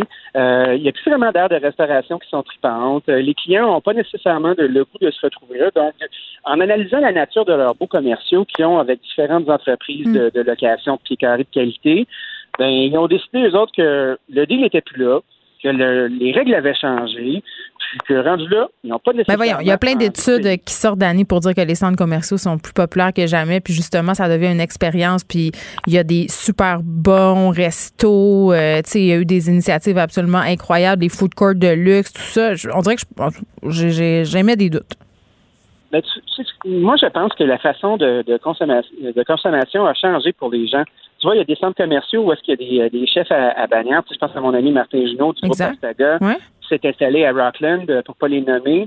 Puis je te dirais que, tu sais, Le son de cloche, c'est que ça roule pas tempête. Fait que t'as beau Ah mettre ouais? des beaux Ok. restos, t'as beau mettre ci, t'as beau mettre ça, mais tu sais, il faut que les clients soient au rendez-vous. Il faut que ça se continue. Tu vois, il y a eu une analyse de fait qu'en avril, quand tout a fermé, euh, il y a eu un recul de 99,1% des transactions. Fait qu'on est passé au, au promenade Gatineau euh, à HBC. On est passé de 16 090 transactions à 149. Euh, ça, ça fait mal, hein? Puis en septembre, on a, on a un recul de 30% Ben oui, ben c'est sûr, là, ça va. l'in- L'industrie est en train de se transformer. Euh, je veux juste dire, Dani, qu'on pourra l'écouter ce week-end dans ta balado. Euh, Martin Junot, c'est ton invité. Merci. On se reparle demain. À demain. Le, le commentaire de François Lambert, un dragon pas comme les autres. Bon, on se parlait euh, de la chute euh, des centres commerciaux avec Dany Saint-Pierre. Maintenant, euh, parle, maintenant, pardon, parlons de l'action de l'entreprise québécoise Loop Industrie qui chute de 35% Oui, euh, mais juste une petite parenthèse avant, c'est que tu parlais, je suis 100% d'accord avec toi, autant que euh, le lait, l'industrie du lait doit se moderniser. Ouais. Il reste que j'ai goûté euh, à tous les laits dans un café, puis il n'y a rien de mieux que du lait de vache pour un latte d'attitude. Ben, il y en a qui vont dire que c'est une Euh, question d'habitude, puis il y a des blends qui sont faits pour les baristas qui sont quand même bons, mais c'est vrai que quand on a connu ce goût-là, euh, c'est difficile de trouver que, que, que les succès d'année sont aussi bons. C'est comme quand tu me fais manger une boulette Beyond Meat puis que tu me dis c'est aussi bon que du bœuf. C'est pas aussi bon, c'est différent. Je pense que c'est ça l'erreur marketing, c'est dire c'est la même affaire. C'est un autre goût. Eh, Exactement. Mais on parle pas de ça aujourd'hui. Non, mais ça nous a fait du bien. Oui, ben c'est parce que j'aime beaucoup l'industrie du lait, mais ils pensent que je l'aime pas. Et euh, au contraire, je veux juste qu'ils leur botter le derrière pour qu'ils se modernisent avant qu'il soit trop tard. Oui, Parce tu parles de la gestion on- de l'offre. Ben, la gestion de l'offre, ce qui est sorti ce matin avec Sylvain Charlebois dans le Financial Ouais. Post, justement. Et euh, je trouve que euh, ça fait des, des- Ce que j'aime de Sylvain, c'est que ça fait des années que je ne le dis pas tout le temps, mais on pense la même chose. Donc, je l'aime s'il pense comme moi. Ça, ça, ça fait des bons débats fertiles, François. Non, mais pour vrai, Sylvain Charlebois, je le reçois souvent à l'émission. Euh, il travaille à l'Université d'Alousie, il fait de la recherche sur l'industrie agroalimentaire. Puis moi aussi, j'aime beaucoup son discours. Mais revenons à, à. Euh, c'est une Oui, entreprise. Là, je suis mêlée. C'est-tu les jus ou c'est l'entreprise de recyclage? Je suis tout le temps mêlée. Écoute, ben, moi aussi, j'ai fait la même erreur ce matin quand j'ai vu ça passer dans Ouais. les journaux. J'ai fait comme, oh non, pas les jeux qui sont pris là-dedans, parce que, hey, écoute, eux autres, ils ont passé leur journée au téléphone, les jeux loups qui sont pas là-dedans, qui est un couple super sympathique avec les, euh, les fruits et légumes, j'ai oublié le nom, euh, qui, est- qui, qui est d'une institution qui ont 100 ans à, à- Montréal, là. Euh, mais revenons à l'industrie. Tu sais, ça sent pas bon, je veux dire. Mais quand ça sent pas bon à la bourse, là, le problème, c'est que tu as deux groupes. Hein? Tu as Loop qui fait une technologie pour le plastique avec la génération 1, que le gouvernement a mis de l'argent là-dedans. Et la génération 1, elle n'est pas bonne. Et ça me fait penser à une, techno- euh, une compagnie qu'on a déjà parlé, toi et moi, qui s'appelle Terra Technologies. Euh, Terranos, excuse, Terranos avec Elizabeth Holmes aux États-Unis. Ça ressemble à la même chose. Une, une technologie euh, qu'on rêve d'avoir, qui n'est pas réalisable. Les ex-employés parlent contre la technologie en disant écoute, ça ne pourra jamais marcher, c'est du vent. Quand tu regardes les gens qui ont fondé, qui sont derrière les brevets, il y a des gens qui ont été pris avec des fraudes euh, dans le passé, des fraudes avec la, euh, à la bourse, entre autres. Le gouvernement qui met de l'argent là-dedans, le gars qui fait sortir le, le scandale a pris une position à découvert. Et c'est quoi une position à découvert? C'est que, admettons, le stock, l'action vaut 20 et toi, tu achètes une position, dis moi, je pense que ça va à 5 piastres. Fait que tu tout avantage à le faire descendre. Mais sauf que, bon, c'est régi par la Security Exchange Commission aux États-Unis. Tu peux pas faire ça juste pour t'amuser à faire descendre du stock pour faire de l'argent. Il faut que ça soit basé sur des faits réels, mais il reste que d'autres, ils croient tellement que c'est de la fraude qu'ils ont pris une position en disant le stock va s'effondrer- s'effondrer, ils vont faire énormément d'argent. Donc, ça sent pas bon, et quand ça sent pas bon à la bourse, c'est rare, c'est normalement pas bon. C'est assez rare que ça revienne. Et euh, regarde, il y a eu Briex, hein, qu'on a eu pendant longtemps. On pensait qu'il avait découvert le gisement le plus grand, et finalement, il saupoudrait de l'or sur euh, les carottes pour aller chercher du financement. Tu as eu euh, Terranos, et là, l'eau ressemble drôlement. Tu veux dire à qu'il ça. améliorait la réalité pour avoir de l'argent? Ben oui, puis si on parle d'une compagnie qui ont de Loop qui ont 480 millions de, de- de valorisation boursière Mm. avant il y a deux jours. Le président qui a un salaire de 5 millions, c'est une petite compagnie qui a des fonds du gouvernement. Et quand tu lis le salaire, encore là, ça me fait penser encore à une autre compagnie où on a mis de l'argent, où que le gars se versait un salaire complètement fou pour s'acheter des jets privés avec l'argent des investisseurs. WeWork, Alex Newman, euh, le, président de WeWork, je rappelle que le gouvernement, via la Caisse de dépôt, euh, a mis un milliard dans WeWork et le gars, ils ont été obligés de le mettre dehors parce qu'il s'emplissait les poches avec l'argent des financements. 5 millions de dollars pour une compagnie qui ne fait pas encore d'argent, c'est du salaire en tabarnouche. Et c'est ça. C'est là-dedans que le gouvernement investit sans faire des, des vérifications diligentes. C'est triste de voir ça que, on, on- puis là, c'est pas Fitzgibbon, c'est eux autres, c'est l'investissement Québec avant, mais il reste que, quand tu regardes ça, le principe de vérification diligente, là, c'est là pour un principe, c'est d'être prudent, de s'assurer que où on va mettre notre argent, que c'est réel. Il faudrait mettre des gens sur les conseils d'administration pour suivre ça de près. Il faut être plus proche des compagnies dans lesquelles on investit. C'est ça qui, c'est encore ce, que, ce qui ressort. Et quand c'est trop beau pour être vrai, là, OK, pousse-toi, ce n'est pas vrai, tout simplement. C'est ça que ça veut dire encore aujourd'hui. Hey, j'ai une question euh, pour toi, François. Il nous reste deux minutes, là, mais euh, parlant de choses qui étaient trop beaux pour être vraies, est-ce que la SQDC, c'était trop beau pour être vrai? Parce qu'il me semble qu'on a lancé ça euh, deux ans. euh, ça a fait beaucoup jaser, beaucoup de questions. Puis depuis ce temps-là, on n'en entend plus trop parler. Comment se porte notre société d'État deux ans plus tard? Ben écoute, euh, Jean-François Bergeron, je pense que c'est Jean-François qui c'est le, le président. Moi, j'aime la SQDC, euh, Geneviève, beaucoup. Le Pourquoi? Parce que t'aimes le pot ou t'aimes, le, t'aimes le- la structure? Écoute, j'ai déjà fumé du pot comme à peu près tout le monde, mais je me souviens pas quand. Donc, ça OK, bon, ça, OK. Mais non, j'aime ça parce qu'ils pensent. Ils ils sont obligés de vivre avec un cadre réglementaire extrêmement strict. Et en même temps, ils essayent de faire. on annonce quand même qu'il va y avoir 50 euh, millions de profits dans le prochain trimestre. Et autant Alain Brunet, qui était le, président de la SAQ, qui avait lancé, il disait Regarde, on va se comporter en entrepreneur, on ne le sait pas c'est quoi la demande.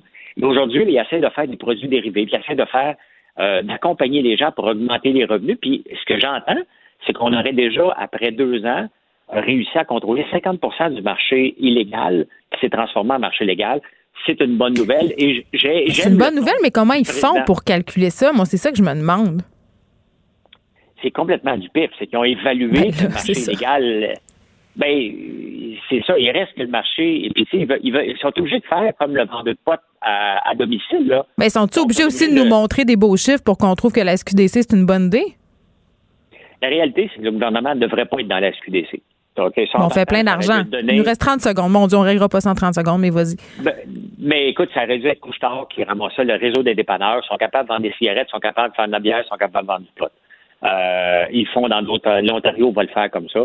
Euh, le gouvernement n'avait pas d'affaires là. Ça serait plus rentable si c'est pas le gouvernement qui le fait. Comme, comme dans le fond, euh, euh, d'ouvrir une boutique versus aller dans des pharmacies, mettons, Hmm. ça aurait été plus simple euh, comme ça. Mais bon, on n'a pas le temps d'en parler plus. Mais moi, j'aime quand même dans le cadre gouvernemental ce qu'ils réussissent à faire avec la SQDC. Merci, François.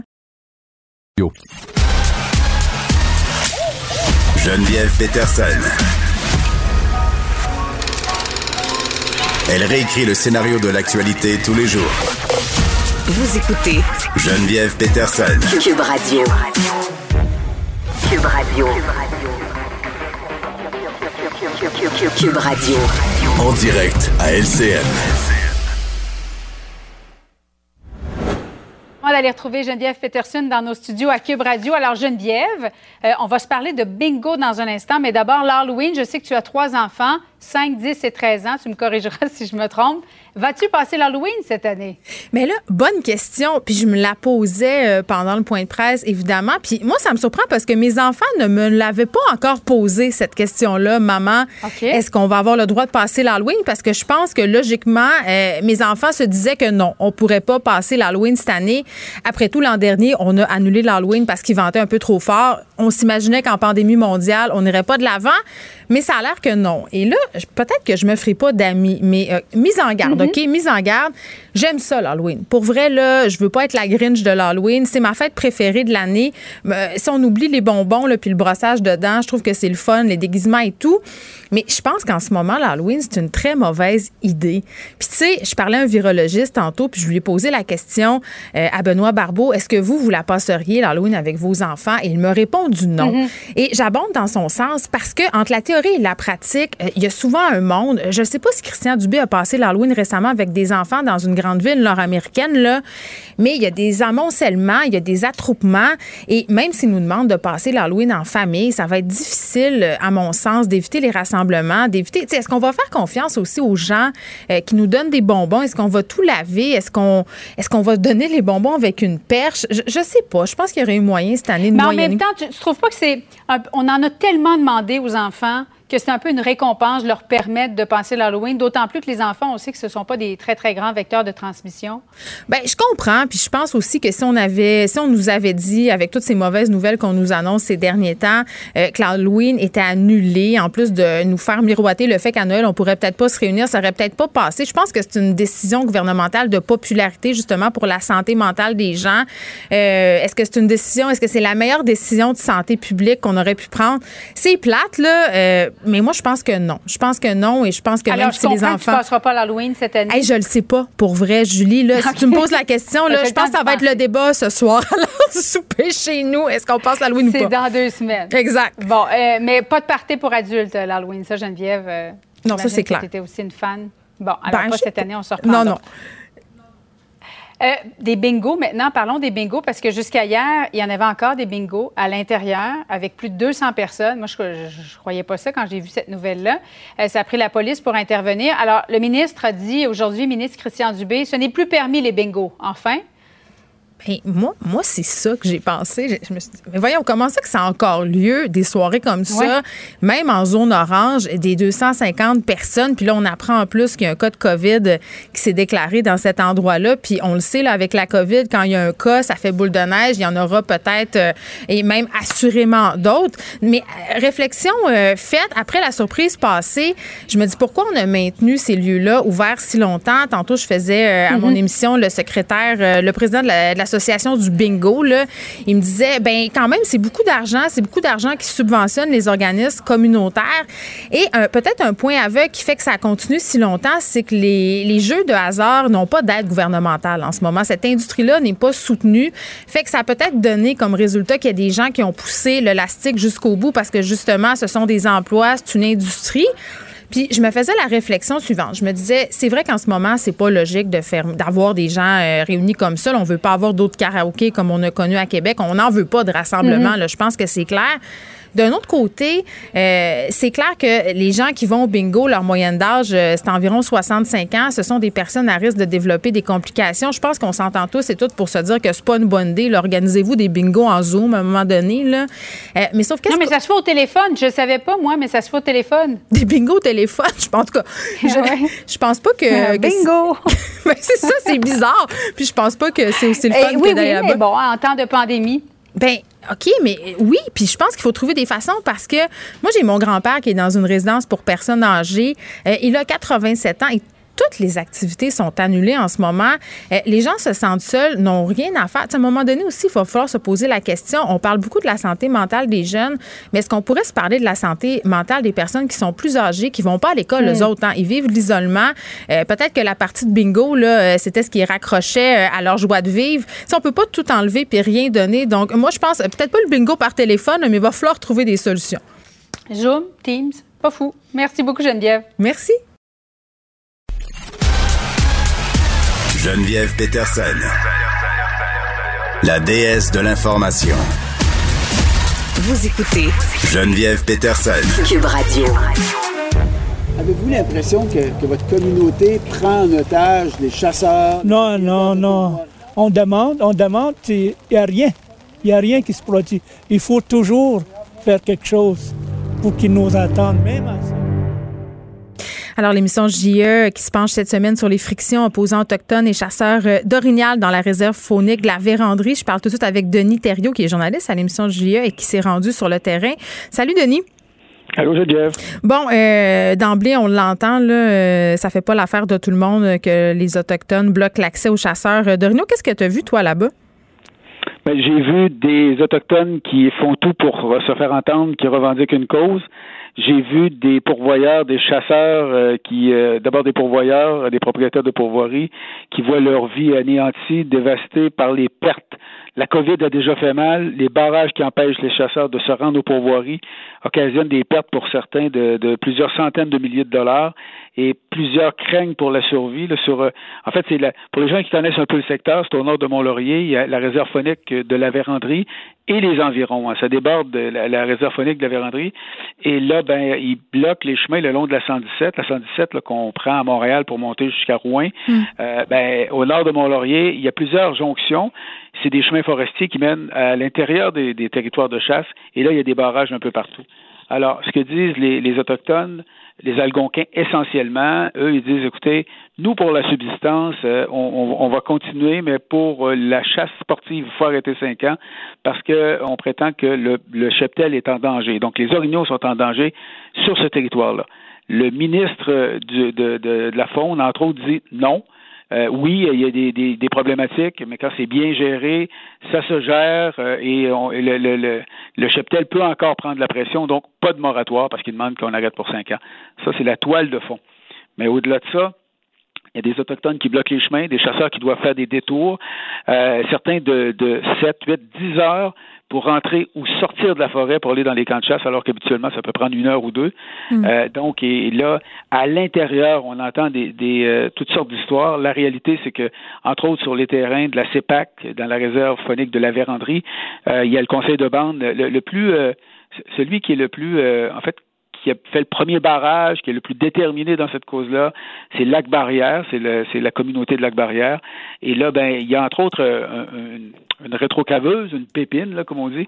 Donc, la rétrocaveuse du conseil de bande euh, est utilisée pour démolir des ponceaux, pour faire des tranchées euh, dans, les, sentiers, de la CEPAC et ailleurs pour empêcher les chasseurs de passer. Donc, on est dans, dans cette catégorie-là. J'ai fait une entrevue avec le chef qui dit, écoutez, de toute façon, c'est nos territoires. pour des installations, il n'y a pas de problème. On a tous les droits d'enlever ça. Hmm. il y a des barrages qui sont faits avec des arbres qui sont coupés. Entre autres, la ZEC qui a obtenu une injonction pour euh, permettre euh, de débloquer les barrages, injonction qui n'a rien donné finalement, ben, ils ont ramassé au-dessus de 200 arbres qui bloquaient les chemins.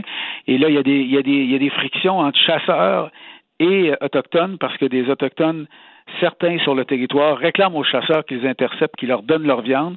On peut imaginer un peu. c'est explosif, puis il y a des armes impliquées euh, là-dedans. Le moi, pour venir du Saguenay, euh, Denis, je peux dire qu'il y a des chicanes de chasse euh, entre justement des chasseurs et même parfois des communautés autochtones. Parfois, ça donnait lieu à des échauffourées assez violentes. Là.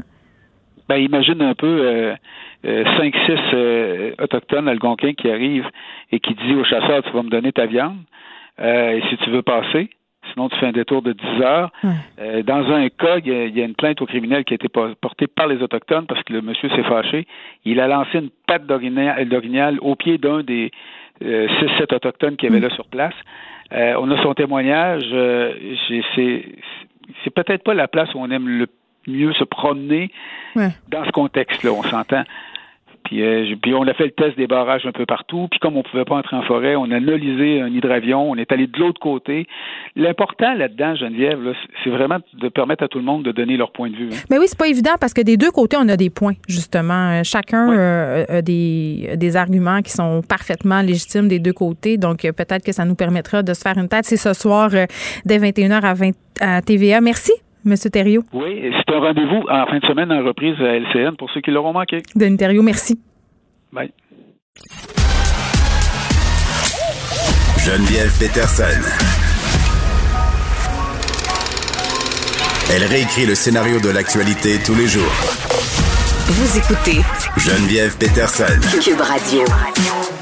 Bon, il y en a un qui essaye sans arrêt de le réécrire, le scénario de l'actualité, et c'est Alexis Cossette-Trudel. On se parlait euh, récemment que sa page euh, Facebook, pas celle, euh, celle d'Alexis, mais la page qu'il administrait, Radio-Québec, a été fermée par Facebook. Et là, YouTube emboîte le pas, fermer plusieurs pages d'utilisateurs pour avoir enfreint des politiques en matière de désinformation. Et sans une grande surprise, celle de M. Cossette-Trudel, Radio-Québec, a été fermée à son tour. J'en parle avec Martin Geoffroy, directeur du Centre d'expertise et de formation sur les intégrismes religieux, les idéologies politiques et la radicalisation, le CEFIR, hein, c'est ce qu'on utilisera parce que c'est là.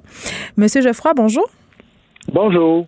Écoutez, euh, Facebook euh, a fermé la page d'Alexis Cossette Trudel Radio-Québec la semaine dernière. Là, YouTube emboîte le pas. J'ai envie de dire, est-ce que c'est trop peu, trop tard?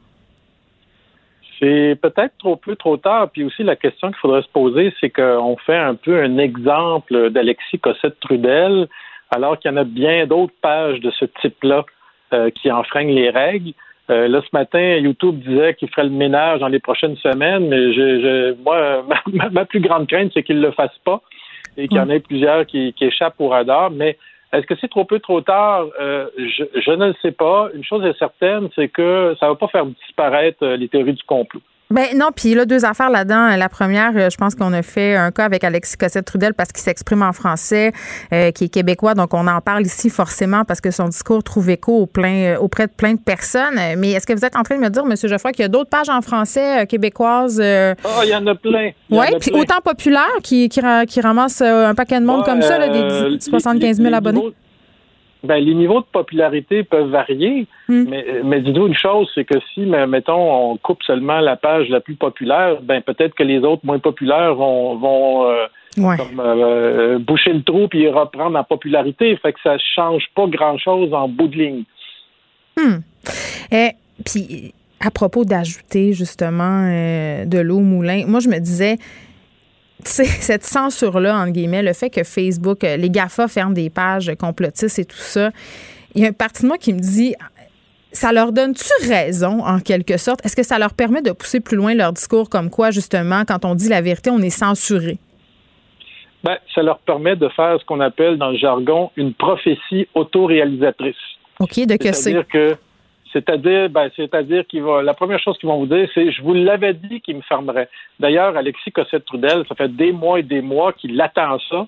Euh, il a même dit dans une entrevue récemment qu'il avait fait exprès euh, l'année passée, euh, il avait manipulé l'information pour que le gouvernement fédéral ferme Radio-Québec.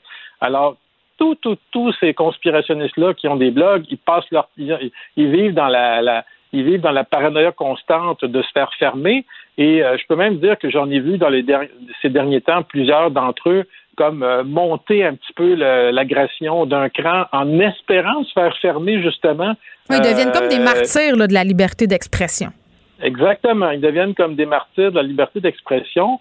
Puis les gens qui s'imaginent que de fermer leur poste, c'est une solution miracle, ils, vont déchanter rapidement parce que la problématique euh, de, de, des théories de la conspiration est beaucoup plus profonde que trois, quatre leaders euh, conspirationnistes en ligne. C'est une, une, problématique d'éducation scientifique et de littératie numérique. Mm. Et je le dis depuis des mois et des mois, et des fois j'ai l'impression de prêcher dans le désert. Euh, c'est le cas de dire prêcher dans le désert.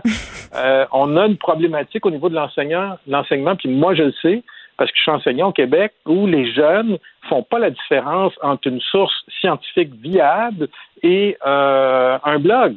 Euh, et moi, j'enseigne au cégep, j'enseigne des cours de méthodologie au cégep, mm. et des étudiants, euh, on leur montre ça, puis ça leur rentre pas dans la tête. Là.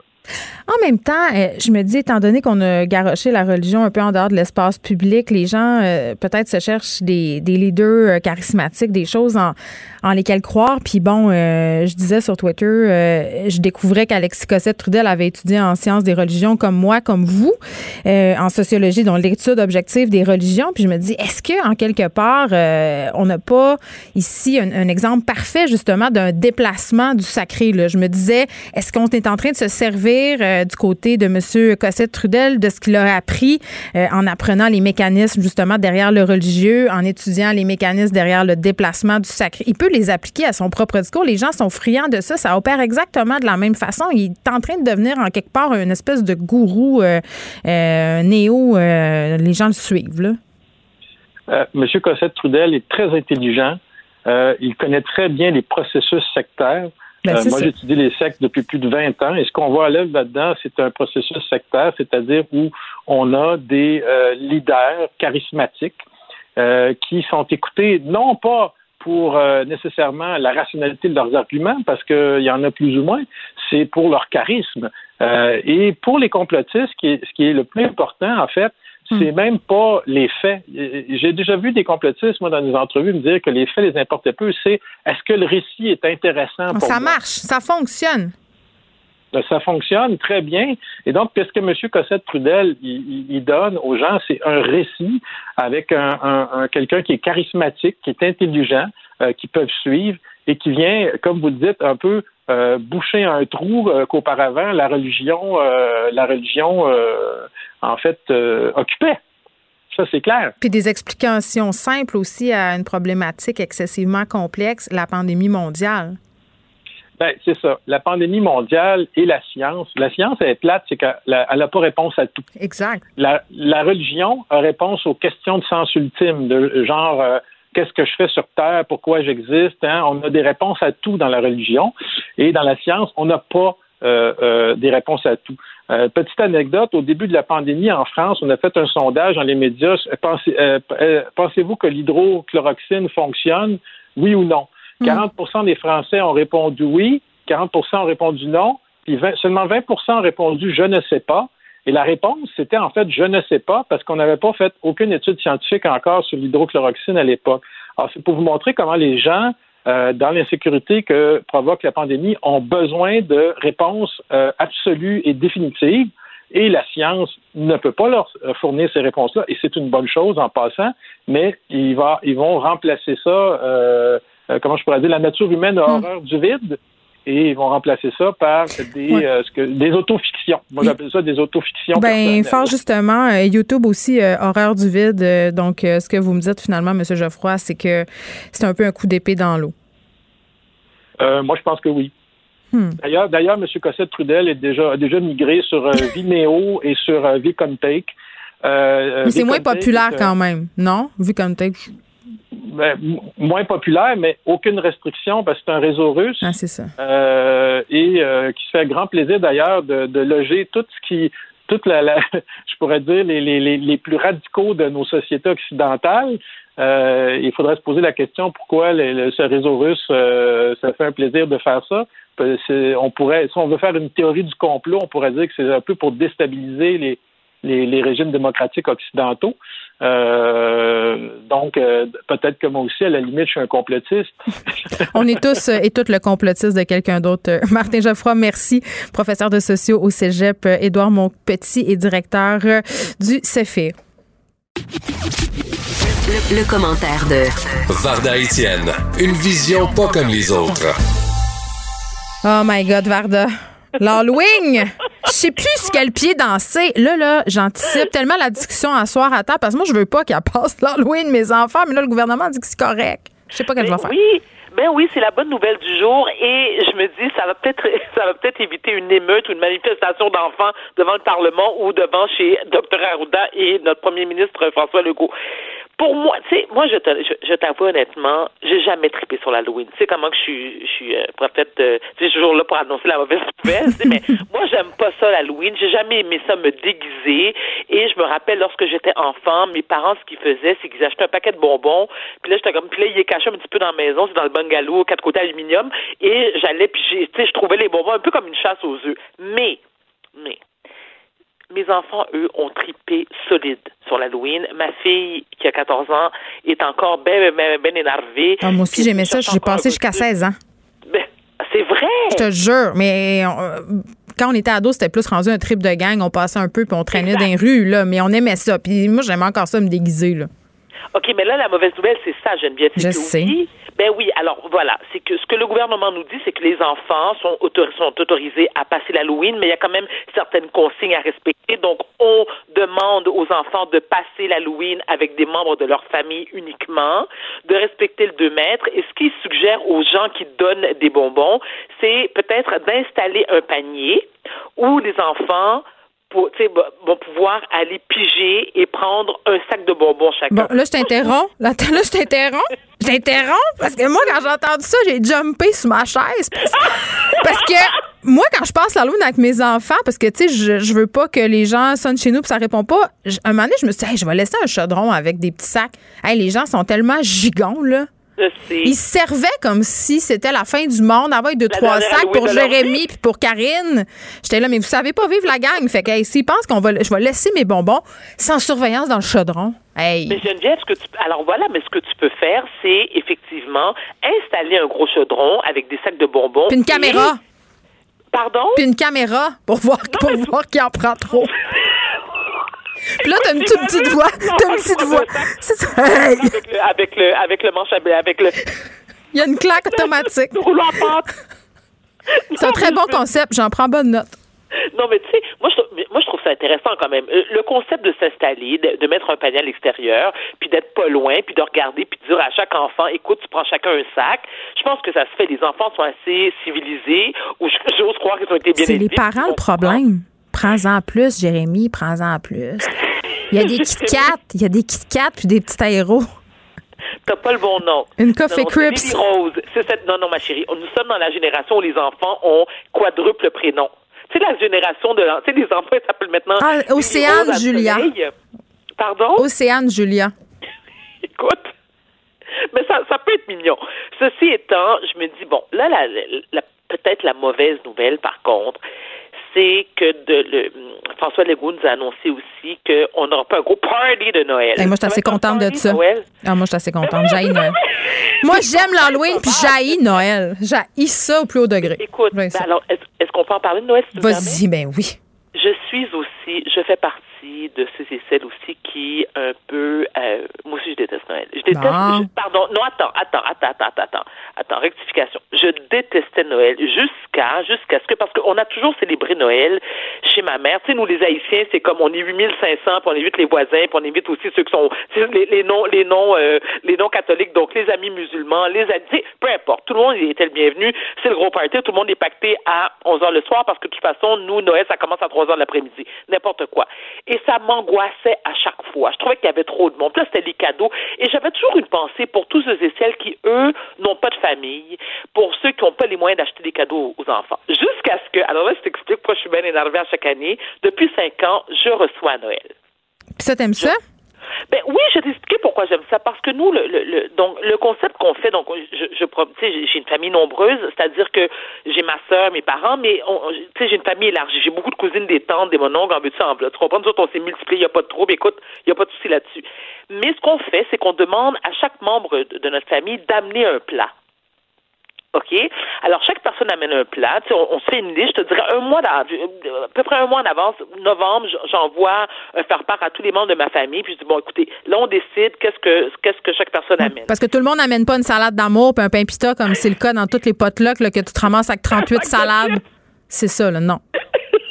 non, pas du tout. Mais ce que je fais, par contre, et là, j'ai un truc. Et c'est pas fait, je peux pas croire. Là, là, ma mère, elle nous écoute, elle va faire Ah, mais je me doutais bien, c'est ce que tu faisais. Vers 9 heures, là, je pogne l'air bête. Là, je pogne l'air bête parce que, pourquoi? Parce que je veux pas faire la vaisselle. Là, je suis comme, ben oui, fait que là, je pogne l'air bête, puis là, là, je me promène dans la maison, puis là, je soupire, puis je suis comme, oh, anyway, puis là, tout le monde est comme, bon, mais OK, elle est en crise bipolaire, la pauvre, on va, tu sais, là, ma mère dit, mais va prendre du l'air, va marcher, va dans ta chambre, tu n'as pas l'air bien. Là, je fais, non, effectivement, j'ai pas l'air bien. Et là, je, hey, je suis pas fine. Là, j'ai mes tantes qui ont 80 ans, tu sais, sont brûlées, les ma tante, elles peuvent plus. Là, sont 12 devant le lavabo. Voyons, ils ont fait la vaisselle toute leur vie. T'as pas honte, Étienne? J'ai tellement honte! Je le sais. Non, je le sais. Oui, j'ai honte, je me confesse. Mais j'ai, oui, j'ai honte. J'ai honte, puis je m'excuse six mois plus tard. Mais je me dis, non, mais Calvaire, je vous ai reçu chez moi avec le sourire, tu comprends? Je veux dire, bon, tu sais, je partage ma table. Bon, chacun a amené un truc. Je veux pas me taper la vaisselle. On est 42 dans la maison. 42. Là, déjà, là, c'est que je suis obligée d'augmenter. Je quadruple ma dose d'antidépresseurs. Je suis à bout des nerfs. Je veux tuer tout le monde. Commencer par me tuer moi-même. pourquoi t'es reçois de base, ça te stresse autant? Parce que ça fait partie, parce que c'est comme ça dans ma famille. Puis tu sais, avant c'était chez maman, puis maman la pauvre, elle est fatiguée, puis elle a le droit, puis maman. Mais tu fais elle- faire la vaisselle. Tiens, maman, viens te reposer chez ta fille, mais fais la vaisselle. Fais toutes les tonnes de vaisselle. Non, mais tu sais, je, je veux dire, les, mamans, les femmes de cette génération-là, tu sais, ce sont euh, en majorité des, d'excellentes cuisinières. Elles aiment recevoir. Maman, c'est ce qu'elle fait. Donc, elle nous reçoit. Elle est bien énervée. Écoute, la bouffe est prête huit semaines d'avance, puis genre à 4 heures du matin, même si qu'elle reçoit à 19 heures, elle est déjà prête, habillée, toute, euh, toute en, avec des guirlandes de Noël sur la tête. Alors, puisqu'elle cuisinait, qu'elle nous, recevait, et en plus de se taper le ménage, je me suis dit, bon, on va donner un break à ma mère. Puis, ça me déculpabilise aussi. Tu sais, je me sens moins fille ingrate. Puis là, t'as ma soeur qui est là sur le bout de la table, qui est comme, oh my God, est-ce qu'on peut avoir comme plus d'alcool? Je suis comme, bon, d'accord. Fait que là, je pogne l'air bête à 9 heures. Et je vais me cacher, puis là, j'attends vers, je te dirais, 10h30, puis je puis là, ma cuisine est immaculée. C'est un truc que je donne aux, gens qui nous écoutent. Mais écris-les direct dans le faire-part. Moi, je vais donner un meilleur truc aux gens. Euh, fêtez Noël juste avec votre famille proche. En plus, euh, vous pouvez prétexter la pandémie. Moi, je me suis mise à aimer Noël le jour où j'ai dit, moi, j'arrête d'aller dans les parties de famille euh, à 40 personnes dont je me fous, avoir des discussions inintéressantes avec des gens avec qui j'ai rien en commun. Bye bye. Donc, mais moi. Attends, mais attends, mais attends, attends, attends, mais donc, j'imagine que toi aussi, t'es une grande famille, mais t'es pas proche de tout le monde parce que nous, on est quand même très proches. On se bitch, on se bitch tout le temps jusqu'à ce qu'on se rende compte qu'on fait semblant qu'on s'aime. Mais non, mais nous, on est. Des, mes parents sont séparés. J'avais quatre réveillons des fois le même soir. Là. Un moment c'était beaucoup trop. J'ai dit non, non, regardez, là. Moi, j'ai, moi, ma, ma, nouvelle politique, c'est si vous voulez me voir, vous viendrez. moi, je vais plus. Puis vous ferez la vaisselle. C'est ça. Non, mais, mais j'ai quand même une pensée. J'ai, j'ai quand même une douce pensée pour. Tu sais, il y a des gens quand même qui euh, proviennent d'une grande famille. Tu sais, t'as des gens qui sont comme. Euh, je pense que c'est M. Legault qui disait ça tout à l'heure. Je pense qu'ils ont huit frères ou ça, je, je suis pas trop, je me rappelle plus trop. Ou, un de ses parents a huit frères et sœurs. oui, c'est des parties à 100 personnes avec une tube à ragoût, puis c'est pas très bon la bouffe. Il y a du pain sandwich, puis de la vieille affaire trop cuite. Non, merci. non, non, je suis pas négative, je suis réaliste. Moi, je veux rester chez nous avec les gens que j'aime pour vrai, puis manger des bonnes affaires pas trop cuites. Je peux tu c'est qui le monde que t'aimes chez vous? Genre tes deux perruches puis ton, ton rat d'égout, c'est quoi? J'ai pas de rat, j'ai pas de perruche, j'ai des chiens, des chats pas de poils qui font des traitements, qui ont l'air de faire des traitements de chinois. Non, mais j'aime ma famille proche, mais je vais pas m'étendre parce que peut-être qu'ils m'écoutent, puis quand même, s'ils veulent m'envoyer des petites douceurs de Noël, euh, je serai pas fermée. Ma, Varda, faut que tu partes, il est trois heures. Il faut que tu partes. OK? Ça reparle demain, là. Merci, bien à demain. Au revoir. Joignez-vous à la discussion. Appelez ou textez le 187 Cube Radio 1877 827 2346. Hello. Bon, il me semble, euh, puis là, évacuons euh, la pandémie. Là, avant, hein, il n'y avait pas une semaine euh, où on n'avait pas une étude qui nous disait que dans les pays scandinaves, c'était donc mieux pour X affaires. Là. Tout est mieux là-bas. Les séries télé font ça mieux que nous autres. Les meubles, ils font ça mieux que nous autres.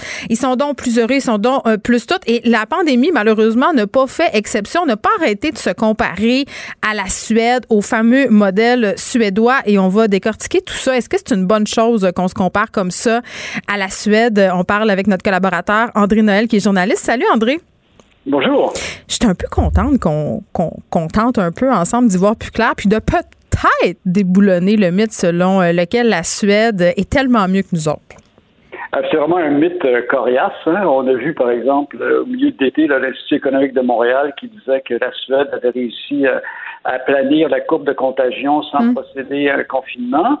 Bon, l'Institut économique de Montréal, c'est à la droite radicale, mais dans le champ gauche, des commentatrices comme Francine Pelletier dans Le Devoir, puis José Boileau, Radio-Canada, ont fait l'éloge du modèle suédois. Par exemple, Francine Pelletier euh, relayait le message, puis là je la cite, de gens qui craignent à la suédoise, disons, qu'une gestion trop répressive de la crise de la crise puisse mmh. avoir des conséquences plus nocives que le virus lui-même, puis selon elle, c'était pas farfelu de penser ça.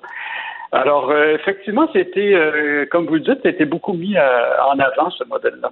Mais oui, ça a été mis de l'avant, puis j'ai envie de dire, André, sans mauvais jeu de mots, qu'on a eu un peu une réaction bipolaire par rapport à ce que la Suède a fait à propos de la pandémie, parce qu'au départ, on était très, très sceptiques de leur approche. On s'est dit, c'est une gang de malades, ça, ils vont pas se confiner, ils laissent, ils protègent leurs petits vieux. En tout cas, c'est le melting pot free for all là-bas. Puis là, à un moment donné, oups, il y avait des chiffres encourageants. Donc là, on s'est dit, ah, mais c'est peut-être eux autres qui l'ont la solution. Là, on s'est mis à les envier. Puis tout d'un coup, après ça, on voyait qu'il y avait des cas. Et finalement, c'était un peu le retour de, ben, vous voyez, il n'avait pas tant que ça finalement. Mais qu'en est-il vraiment? Ben, c'est un désastre. La vérité, c'est que la gestion de la pandémie, euh, c'était un désastre en Suède. En Suède, le, taux de mortalité est très élevé. Et puis, le grand argument qui est amené, par exemple, par l'Institut économique de Montréal, mais regardez, oui, mais l'économie, parce qu'ils n'ont pas confiné, l'économie euh, va bien. C'est complètement faux. Alors, premièrement, il faut comparer évidemment la Suède avec ses pays voisins. C'est la mhm. comparaison la plus astucieuse qu'il faut faire. Alors, premièrement, en Suède, il y a eu depuis le début de la pandémie 100 euh, 000 cas, puis 5 899 décès. Si on compare aux pays voisins immédiats, la Norvège, il y a eu 277 décès. Le Danemark, il y en a eu 675. Puis en Finlande, il y a eu 350. Alors. En même temps, ils sont beaucoup en Suède, non? moins. On n'est pas euh, dans des petites euh, différences. Je veux dire, avec. Euh, bon, c'est vrai que la Suède, c'est le pays scandinave le plus populeux. mais il reste pas moins que par million d'habitants, le nombre de décès est 12 fois plus élevé qu'en Norvège, 7 fois plus qu'en Finlande, 6 fois plus qu'au Danemark. Maintenant, on pourrait se dire, ouais, d'accord, c'est vrai qu'ils ont eu plus de morts, mais est-ce qu'ils n'en ont pas profité économiquement? Puis finalement, les autres impacts corollaires, si on peut dire, euh, sont moins graves, mais c'est pas vrai parce que selon sa banque centrale, cette année, l'économie suédoise va se réduire de 4,5% Au Danemark, c'est 4,1% puis en Norvège, c'est 3,9 Puis la Norvège, pourtant, elle a rapidement imposé un confinement, puis elle a procédé mm. très lentement au déconfinement. Alors de dire que l'économie suédoise a pu profiter de cette absence de confinement, c'est même pas vrai. Euh, en fait, il y a un, bon spécialiste qui regarde toutes ces toutes ces choses-là, puis euh, il s'agit de Jacob Kierkegaard du Peterson Institute for International Economics à mm. Puis lui, il dit, je le cite entre guillemets, il dit les Suédois ont littéralement rien gagné au change. C'est une blessure auto-infligée et ils n'ont pas fait de gain euh, économique. Mais est-ce qu'ils ont perdu? Est-ce que l'économie suédoise va mal en ce moment? Euh, ben, c'est-à-dire qu'effectivement, euh, le déclin se compare à celui des pays voisins, comme Danemark, Norvège, Finlande, et même légèrement un peu pire. Euh, mais donc, c'est faux de dire que l'économie a pu profiter de cette absence euh, de confinement. Les gens n'ont pas davantage dépensé parce qu'ils n'étaient pas confinés. Alors ça, c'est l'autre chose qui est intéressante, c'est que finalement, euh, l'absence d'action vigoureuse contre la COVID-19 en Suède, en Suède, ça a grandement inquiété les personnes âgées qui ont vu plusieurs de leurs proches mourir. Puis par conséquent, ces personnes âgées ont beaucoup moins magasiné qu'au Danemark. Alors, leurs dépenses de consommation ont fortement baissé, puis c'est ce qui contribue à une baisse générale de l'économie en Suède. Hmm. Puis, par ailleurs, euh, c'est pas vrai non plus que la Suède n'a rien fait, là, laisser la pandémie aller, l'immunité collective se créer. Non, effectivement, elle a pris des mesures, notamment, elle a fermé les écoles pour les élèves âgés de 16 ans et plus. Euh, elle a aussi encouragé les citoyens à respecter euh, la distanciation physique. Et surtout, dès le mois de mars, c'est-à-dire très tôt, euh, le gouvernement a interdit les rassemblements de 50 personnes et plus. Avant nous, en fait. Oui, avant nous. Puis ça, c'est intéressant parce que plus ça va, plus on s'aperçoit que les, les, grosses éclosions de COVID-19, ce sont, c'est ce qu'on appelle les, événements super propagateurs, où euh, une personne va contaminer plusieurs autres personnes lors d'un rassemblement important, comme par exemple, il y a eu une chorale dans l'État de Washington où euh, une seule personne a contaminé plus de 50 personnes. Alors donc, l'interdiction des rassemblements est extrêmement importante comme mesure pour euh, euh, limiter la propagation du coronavirus. Alors, tout ça fait en sorte que le bilan de la Suède n'est pas horrible, mais c'est quand même médiocre. OK, bon, donc si la Suède n'est pas tellement un bon élève, c'est qui les vrais modèles? Ben, c'est ça qui est intéressant. Moi, je suis allé voir avec euh, les chiffres de l'Organisation mondiale de la santé euh, où se situent les modèles. Bon, premièrement, quand on fait ce genre de recherche, c'est vraiment désolant pour le Québec, là. Oups. Parce que par euh, million d'habitants. Ouais, on n'est pas bon, le ça on le savait. De décès au Québec, 703 décès par million d'habitants. c'est plus élevé qu'aux États-Unis, qui est présenté comme le pire exemple sur la planète. Hein aux États-Unis, c'est 654 décès par million d'habitants. Ah, donc, au Québec, c'est 703. En Suède, c'est 590 décès par million. Maintenant, quand on va vers l'ouest, loin vers l'ouest, en Corée du Sud, c'est 8,4 décès par million. Oui, mais la Corée se prépare depuis des années. Exactement. Bon, puis la Nouvelle-Zélande, avec sa formidable première ministre, d'ailleurs, qui a reconfiné Auckland il n'y a pas si longtemps, alors qu'il y avait juste quelques cas, mais elle a dit on va couper ça drette là. Euh, la moyenne jusqu'à maintenant, c'est 5 décès par million d'habitants, c'est extrêmement bas. Le Japon, qui est un autre grand pays qui, avec un régime démocratique, 13 décès. Il faut toujours comparer ça donc à nos 703 décès par million. Hmm.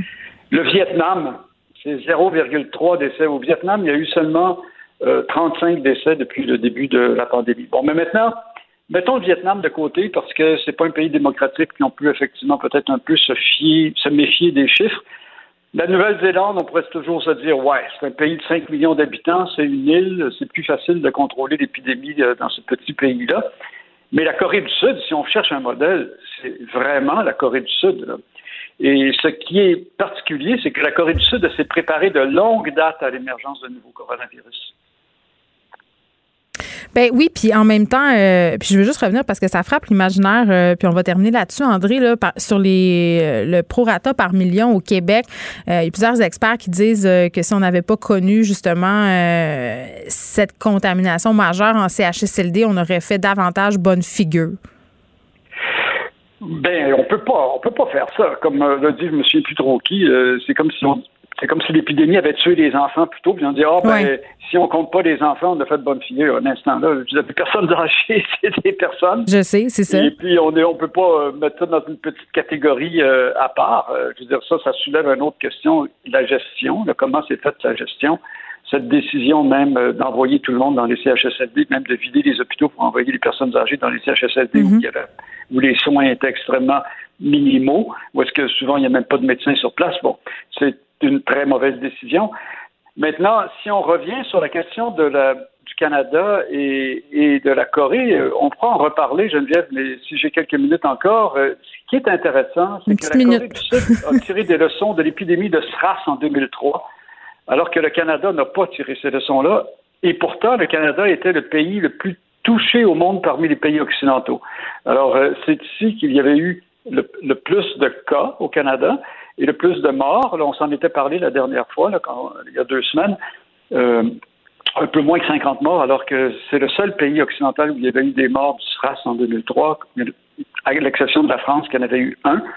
Et pourtant, le, le Canada s'est pas préparé, tandis que la Corée du Sud, elle, elle s'est préparée, elle a commencé à fabriquer des masques en masse là-bas tous les citoyens ont accès à des masques équivalents au fameux N95. Il s'agit des KS94 qui filtrent 94 des euh, aérosols et des gouttelettes euh, infectieuses. Alors, le niveau de, contagion est beaucoup, beaucoup plus bas. Puis aussi, ils ont mis sur place des protocoles, des tests, euh, toute une façon de, se protéger. non, ici, ici, ici c'est tout le temps comme si on tombait des nues. André, Noël, merci. On se retrouve la semaine prochaine. Très bien, merci, au revoir.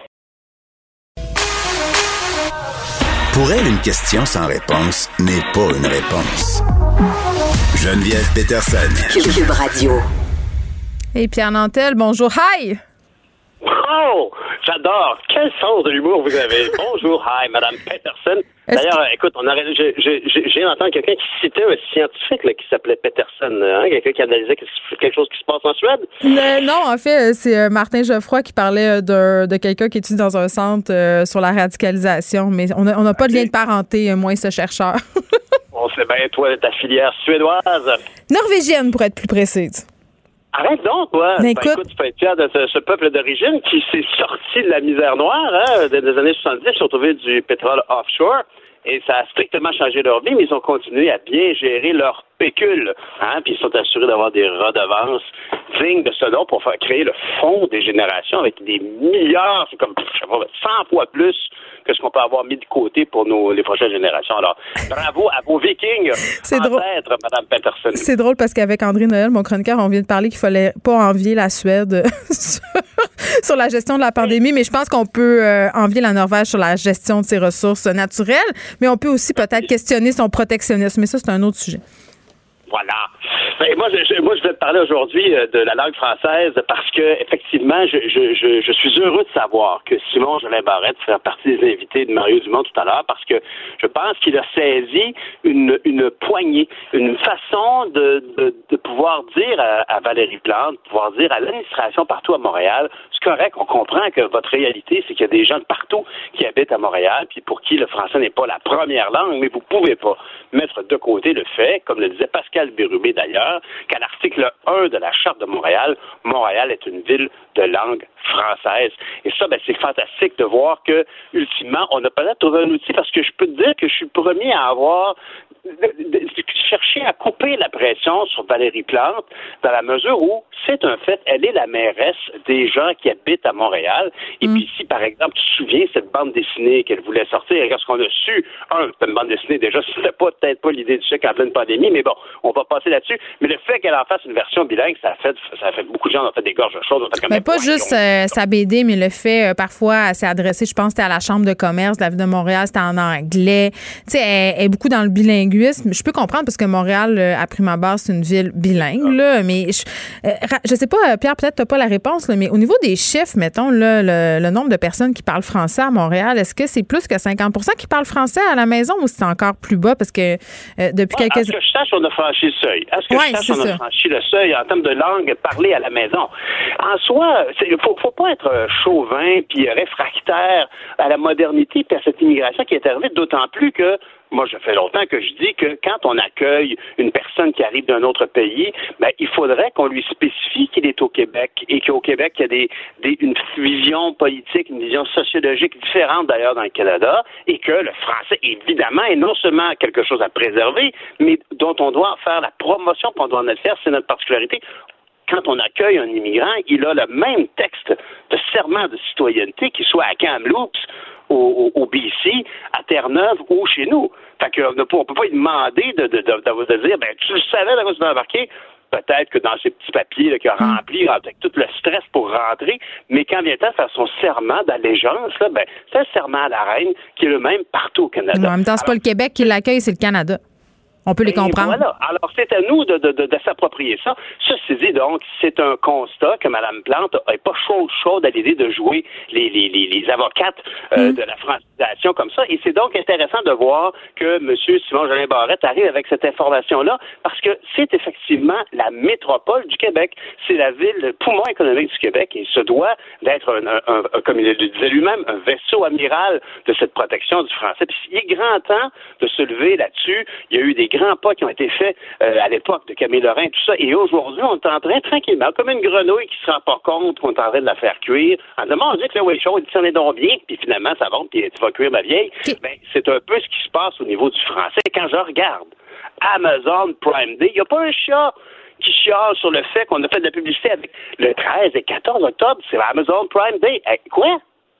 Amazon Prime, peut-être. Même là. Mais tu sais, on va accepter que les fromages. Ben, c'est un nom, euh, c'est un nom, euh, c'est un Inc, là. Fait que ça, je peux comprendre. Mais moi, j'ai une question, Pierre. euh, Oui, le Prime, mais pas le D. Le- le- le non, non, on enlève le. On n'est pas, pas nécessaire, là. Mais euh, puis je suis d'accord avec toi là-dessus. À un moment donné, euh, surtout au niveau des grandes compagnies comme ça, ils pourraient se forcer le derrière un peu pour s'adapter. Tu sais, on en parle souvent, là.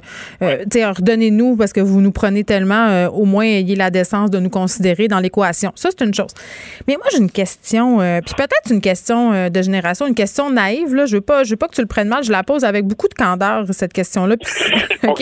Non, non, mais c'est pas. masque. Attends, je mets un masque de goaler puis un biscuit de. Non, mais t'es au téléphone. c'est pas, pas dangereux. Ah, Euh, non, mais tu sais, quand, quand on parle, euh, bon, euh, Simon-Jolin Barrette qui veut que Montréal obtienne son certificat de l'Office de la langue française et tout le tralala et tout ça. Puis, on- euh, puis je parlais avec des, des journalistes du côté anglophone et tout ça, puis même des journalistes francophones, peut-être de plus jeune génération. Puis on se posait la question, on se disait, est-ce que de polisser la langue française et de la régimenter comme ça dans l'espace public, c'est une bonne façon, euh, justement, de la préserver? Est-ce que c'est la meilleure façon d'intéresser euh, même aussi les communautés anglophones ou les communautés immigrantes qui sont allophones à apprendre le français en premier? Je- je- je- honnêtement, je d'accord pose naïvement la question. Ben, je, je suis d'accord avec toi que c'est comme si on prenait le problème, tu sais, je- je- j'ai une hémorragie, puis je saigne tellement que ça saigne dehors, c'est que tu me mets un plaster. Fait qu'actuellement, gérer la gestion ou la promotion de la langue française à Montréal, c'est effectivement mettre un plaster sur une blessure ça. interne. La blessure interne, elle est au niveau du, du- au niveau du serment d'allégeance de l'immigration, au niveau des sommes qu'on met dans la francisation des nouveaux arrivants. Au niveau des sommes qu'on enlève aux communautés francophones hors Québec aussi, il faut pas les oublier, ceux-là. Là. Ben, c'est-à-dire que ces sommes-là sont des sommes qui sont déployées d'abord par le Québec. Hein? Fait que, je veux dire, euh, c'est- c'est c'est- c'est quand même triste de voir qu'ultimement, c'est compliqué. Moi, je peux te dire que dans Longueuil et Saint-Hubert, j'ai longtemps entendu des tas de gens qui arrivaient d'immigration qui disaient, écoutez, il n'y a pas de ressources pour nous donner des cours de français. On veut bien, mais il n'y en a pas. Puis, mais à la base, c'est certain qu'il y a un côté un peu d'une autre époque qui, dont il faut se débarrasser, dans le sens que c'est, on ne peut pas classer la défense du français puis du fait québécois de notre différence comme un enjeu du passé parce que on, on en profite du fait qu'on est des francophones, on en profite à tous égards. Il y a, on est attaqué sur plusieurs fronts, puis je veux pas avoir l'air d'un vieux revanchard, un vieux patriote avec une pipe et un mousquet, mais la vérité ici, la vérité ici, c'est que quand, par exemple, à Ottawa, on fait rien pour protéger notre système de médias, de culture, ben, on est sous attaque. Qu'on laisse rentrer le loup dans la bergerie en la personne de Netflix euh, et compagnie sans jamais rien faire de conséquent? Absolument. Alors, ça se, passe, ça se passe sur tous les points. Mais le premier point, c'est très clair, c'est qu'on a Mm. tellement besoin de sang neuf, tellement besoin de nouveaux arrivants des autres pays avec leur dynamisme, qu'il faut s'assurer qu'ils embarquent dans le tissu social québécois en leur faisant faire un serment citoyen distinctif pour nous en partant. Ça, c'est la base. Hey Pierre, j'ai envie euh, de souligner que c'est notre fête aujourd'hui. C'est la fête de Cube. On a officiellement. On a deux ans. Ben oui, on a officiellement euh, deux ans, puis je voulais en profiter euh, pour remercier nos auditeurs qui sont là euh, tout le temps, de plus, non- de plus en plus nombreux chaque jour et qui prennent le temps de nous écrire. Moi, je suis toujours très, très contente de voir euh, et d'avoir leurs impressions et leurs idées de sujets aussi nous fournissent beaucoup d'informations. Continuez à le faire, évidemment. Merci aussi aux gens qui travaillent dans cette radio, Frédéric Mockel Sébastien Euh, qui travaillent à cette émission. C'est déjà tout pour nous. On se retrouve demain, vendredi. Je vous laisse avec Mario Dumont. À demain, tout le monde. Cube Radio.